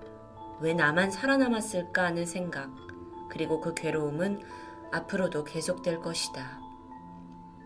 누군가는 그녀를 운이 좋은 기적의 소녀라고 부를지도 모르고 또 누군가는 살아남았으니까 죽은 사람보다 낫지 않냐 라고 평가할 수도 있겠습니다. 하지만 너무도 비극적인 사고에서 혼자 살아남았다는 사실이 17살 소녀에게는 과연 어떤 무게로 다가왔을까요? 토요미스테리 디바제식합니다. 안녕하세요. 토요미스테리 디바제식합니다. 초음속 여객기 콩코드 바로 이 비행기인데요. 이건 비행 역사에서 새로운 세계를 열었다는 격찬을 받게 됩니다. 이 비행기로 말씀드릴 것 같으면 일반 우리가 요즘 타는 비행기보다 두 배 빠른 속도로 두 배 높이 날아오를 수 있고요. 평균 파리에서 뉴욕까지 8시간 정도 걸린다고 보는데 단 3시간 만에 도착할 수 있게 만드는 정말 엄청난 여객기였어요. 콩코드 여객기. 그 특징적인 모습 때문에 역사적으로 많이 기억을 하고 있는데요.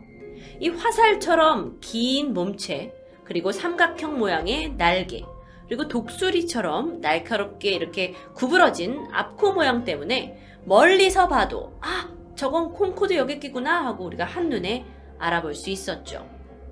왜 모양이 이렇게 만들어졌냐면요. 이렇게 구부러진 모양은요. 어, 이륙하고 착륙할 때 이렇게 되면 이제 시야 확보가 좀 어렵죠. 그렇기 때문에 이렇게 약간 낮춰가지고 좀 더 시야를 넓게 만들려고 하기 위한 거고요.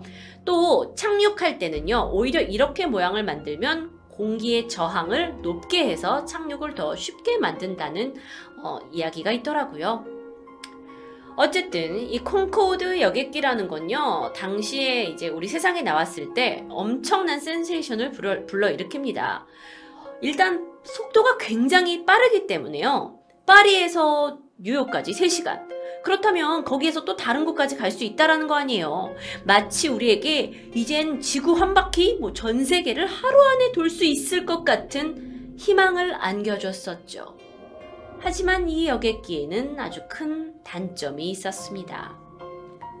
먼저 요금이 아주 비쌌어요.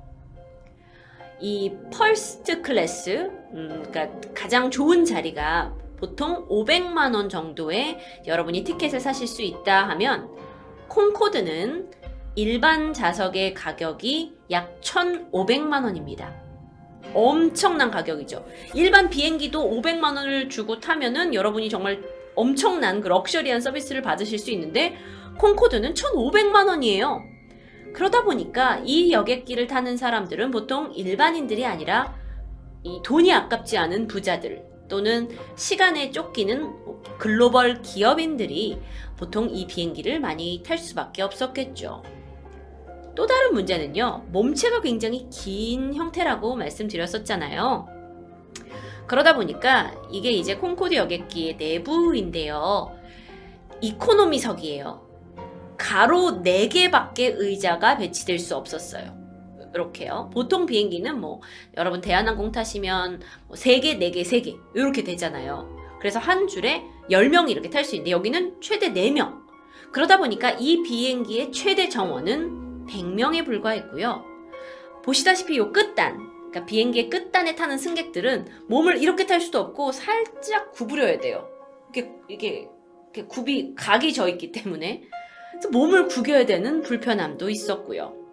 문제는 그것만이 아니었습니다. 이 비행기가요, 굉장히 빠른 속도로 갈 수 있잖아요. 그래서 음속 돌파를 할 때 나는 이른바 소닉 붐이라고 하는 광음이 엄청났다라는 거예요. 이 광음이요, 그냥 단순하게 시끄러운 수준이 아니에요. 이 비행기가 이렇게 지나가게 되면 동물들 중에서 임신한 동물들이 낙태가 되기도 하고요. 오래된 건물에는 금이 갈 정도였어요. 그러니까 콩코드 여객기가 막 활성화될 당시에 어, 이 비행기는 우리나라에는 오면 안 돼요! 하고 규제를 하는 나라가 생기기 시작했고 그래서 일부 항로에는 콩코드 여객기의 운항이 제한되어 버렸습니다. 그러다 보니까 이제 파리와 뉴욕 그리고 런던과 뉴욕을 왔다 갔다 하는 운항에서 많이 이용이 되었던 것 같아요. 이 여객기는 1969년에 첫 비행에 성공합니다. 꽤 오래전의 일이죠. 그리고 1976년에 상업 비행을 시작해요. 그리고 27년 동안 운영됩니다. 유럽의 런던 공항과 파리 공항에서 미국의 뉴욕 그리고 워싱턴 사이를 정기적으로 운항했죠. 굉장히 빠른 속도로 갈 수 있었기 때문에 뭐 3, 4시간이면 도착하는 거예요. 엄청난 거죠. 그러던 2000년 7월 25일, 이 콩코드 여객기가 역사 속에서 사라지게 되는 사건이 발생합니다. 이 사고는요, 콩코드 여객기의 유일한 항공사고로 기억되는데요. 이 여파로 이 여객기는 2003년, 그걸 마지막으로 모든 운항을 중단하게 되죠. 그날 파리 국제공항에서 뉴욕으로 향하던 에어프랑스 4590 편은요, 원래 파리에서 3시에 출발할 예정이었어요. 그런데 보니까 그 2번 엔진에 역추진 뭐 장치가 약간 고장이 난 거예요. 그래서 아 이거 수리를 하고 떠나야겠다 하고 해가지고 출발이 약 1시간 반 정도 지연됩니다. 결국 4590 편은 4시 42분에 이륙을 하게 되죠. 비행기가 뜨게 돼요. 그런데 문제가 있었습니다. 어, 비행기가 이제 가다 보면 활주로를 타서 이렇게 이륙을 하게 되잖아요. 그런데 이 1시간 반 동안 기다리는 동안 이 해당 활주로에 먼저 착륙했던 다른 비행기가 있었어요. 컨티넨탈 항공사 비행기였는데 그 항공사 비행기의 엔진 덮개에서 티타늄으로 만들어진 폭 3cm, 길이 43cm 가량의 이 부속품이 다른 비행기가 이렇게 착륙을 하다가 이 부속품이 활주로에 떨어지게 된 거죠. 물론 이 비행기는 착륙하는데 아무런 문제가 없었습니다. 근데 얘가 활주로에 남아 있어요. 자, 그리고 나서 뒤따라 4시 42분에 콩코드 여객기가 이 활주로에서 쭉 이륙을 하려다가 앞바퀴, 어, 오른쪽 앞바퀴 타이어에 이 부품이 박히게 돼요. 그리고 타이어가 터지게 되면서 파편이 튀게 되죠. 자, 그렇다면 이제 문제, 이륙 과정 중에 문제가 생겼어요. 그런데 이 콩코드기는 이미 이륙 결심 속도라고 부른대요. 이 속도를 넘겨버렸어요. 무슨 얘기냐면 이 상황에선 더 이상 속도를 늦추거나 다시 착륙하는 건 불가능한 상황이 돼버린 거죠. 그런데다가 이 파편들이 연료 탱크에 부딪히게 돼요. 그러다 보니까 화재가 발생하게 되고요. 1번, 2번 엔진의 출력이 대폭 떨어집니다. 자, 비행기를 방금 이륙시켰는데, 어라? 보니까 막 엔진들의 문제가 생기죠. 그러니까 기장이 문제를 딱 이제 감지를 하고 연락을 해요. 그래서 나는 파리의 다른 공항에 가- 근처에 바로 착륙을 시도하겠다라고 이야기를 합니다. 하지만 자, 이게 그때 당시의 모습입니다. 그러니까 즉 이륙을 한 지 얼마 되지 않아서 불이 붙어버린 거예요. 그러니까 이륙을 이렇게 하면서 불이 붙어버린 거예요. 벌써 불이 이렇게 붙어 있어요. 그래서 이 화재가 있다 보니까 속도를 내지 못했고 속도를 잃어버렸고 비상 착륙마저 실패하게 됩니다. 결국 어떻게 되냐? 이 여객기는 근처에 있는 호텔에 추락하게 되죠. 다음 사진은요. 마침 공항 근처를 지나가고 있던 한 택시 운전사가 막 운전을 하다가 옆을 딱 봤는데 웬 비행기가 불이 붙어가지고 낮게 날고 있는 거예요. 이륙한 지 얼마 되지 않은 상황이었어요. 그래서 그때의 모습을 촬영한 영상 중에 일부입니다. 제가 그 영상을 보여드릴 거예요. 여러분, 생각만 해도 끔찍한 상황이죠. 그리고 이건 이후에 아, 근처에 있는 호텔에 이렇게 추락을 하죠. 비행기가 뜨고 나서 88초 만에 발생한 화재로 이렇게 비행기는 처참히 산산조각이 나게 됩니다. 당시의 영상을 좀 보여드릴게요.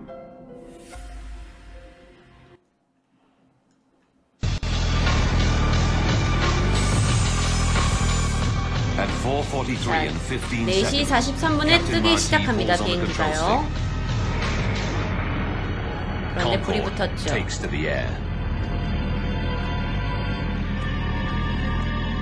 This is how Concorde flight AF4590 바로 이 appears to 상황입니다. witnesses. Martine Bournet works in an office on the western edge of the airport. At 4:44, she sees a terrifying sight.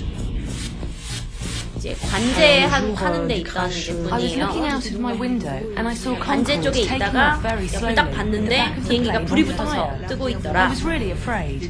Because 정말 of the flames, 걱정이 I was 됐고 무서운 convinced that the 상황이었다. plane was going to explode right here in front of the office. 폭발해버릴 것만 같았다. The stricken airliner 상황입니다.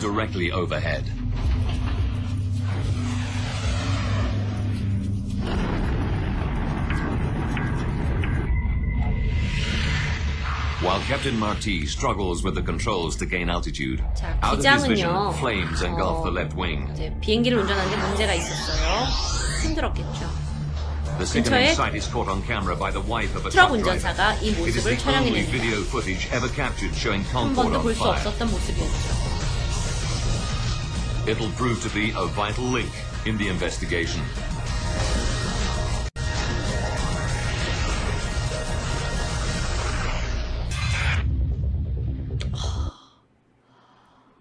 아, 이거 영상으로 봐 너무 끔찍하지 캡틴. 않아요? 이게 너무, 너무 끔찍하지 않나요? Captain Marty is running out of options. 기장은 더 이상 다른, 뭐 다른 방법이 Concorde's left 없었어요. wing is disintegrating.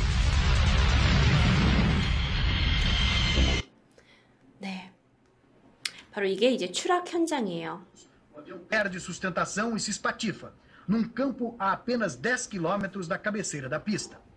Antes de cair, envolvido numa bola de fogo, o Concorde da companhia aérea Air France ainda atinge um hotel na pequena cidade de Gonesse. Destrói dezenas de apartamentos e mata quatro pessoas em terra. A bordo, segundo as últimas contagens, estavam 100 passageiros, na maioria alemães, a caminho de um cruzeiro no Equador e os nove tripulantes franceses. Uma fumaça branca cobre o campo calcinado. Os bombeiros passaram as últimas horas lutando para controlar o fogo. Os únicos restos reconhecíveis são o trem de pouso do avião e uma banheira do hotel. Este rap 자, 사고 직후 블랙박스를 회수하여 조사가 진행되죠. 이륙 도중에 연료 탱크에 화재가 일어났고 이게 역화해서 엔진이 폭발했다라는 사실이 밝혀졌는데 정확히 화재가 어디서 났는지는 알아내지 못했다고 해요. 초반에는요. 그러다가 활주로에서 발견된 세 가지 단서 이걸로 사고의 원인을 추측해냅니다. 먼저 아까 보여드린 그 이전에 착륙을 했었던 비행기에서 떨어져 나온 그 티타늄 파편 있죠? 그거. 그 다음에 콩코드 여객기의 타이어 조각 일부, 그리고 콩코드의 연료 탱크 조각 일부로 이게 어떻게 된 상황인지를 이제 나중에 밝혀내게 되죠. 영국, 프랑스가 합동 조사단을 만들었어요. 그래가지고 낸 결론이 뭐냐? 콩코드가 고속주행을 했죠. 이- 그막 고- 이륙을 하려고 빠르게 가다가 타이어가 티타늄 부속을 밟았고 절단돼서 파열됩니다.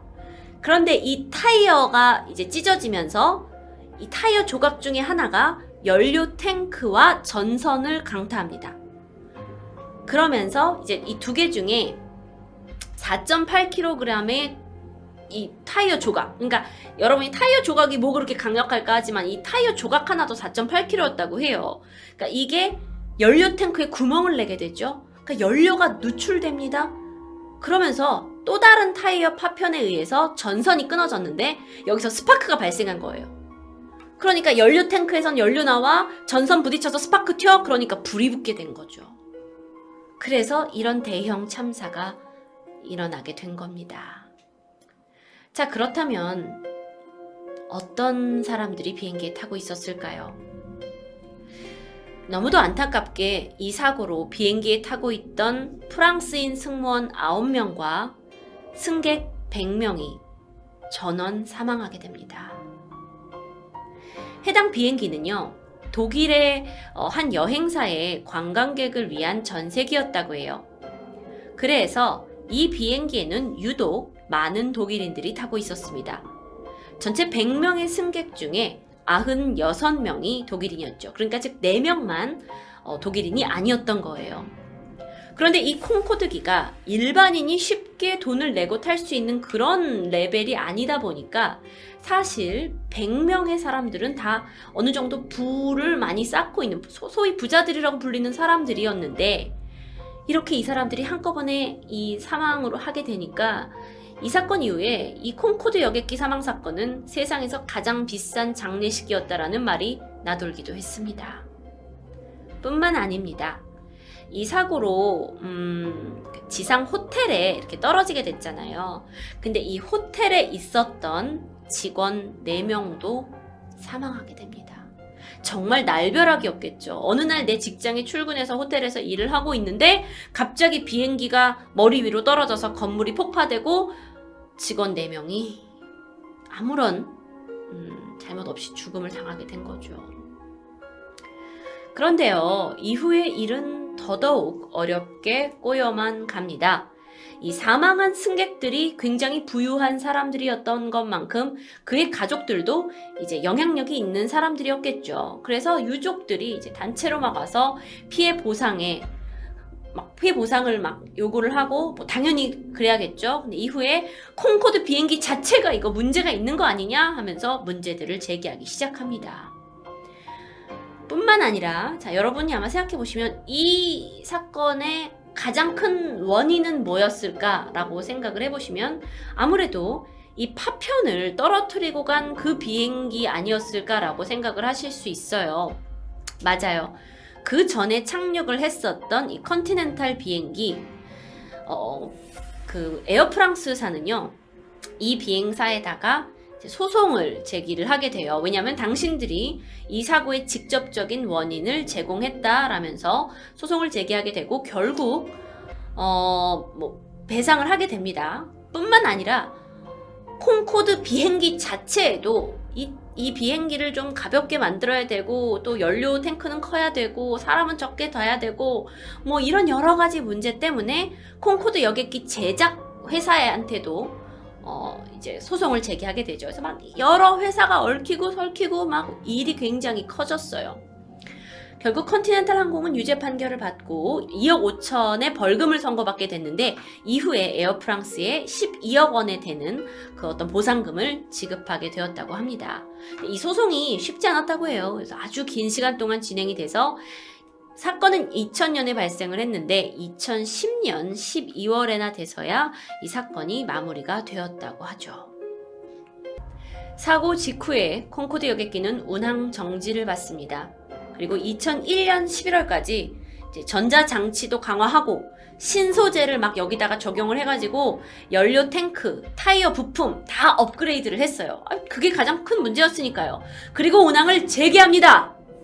하지만 이전의 콩코드 여객기 사건은 전 세계에 정말 큰 충격을 낳았어요. 그러다 보니까 이 콩코드 여객기를 타려고 하는 사람들이 좀처럼 늘지 않는 거예요. 근데 이 비행기는 어쨌든 유지하는데 돈은 엄청나게 들고 게다가 신소재 막 해가지고 업그레이드는 했어. 아니 근데 사람은 타질 않아. 하니까 감당할 수가 없었어요.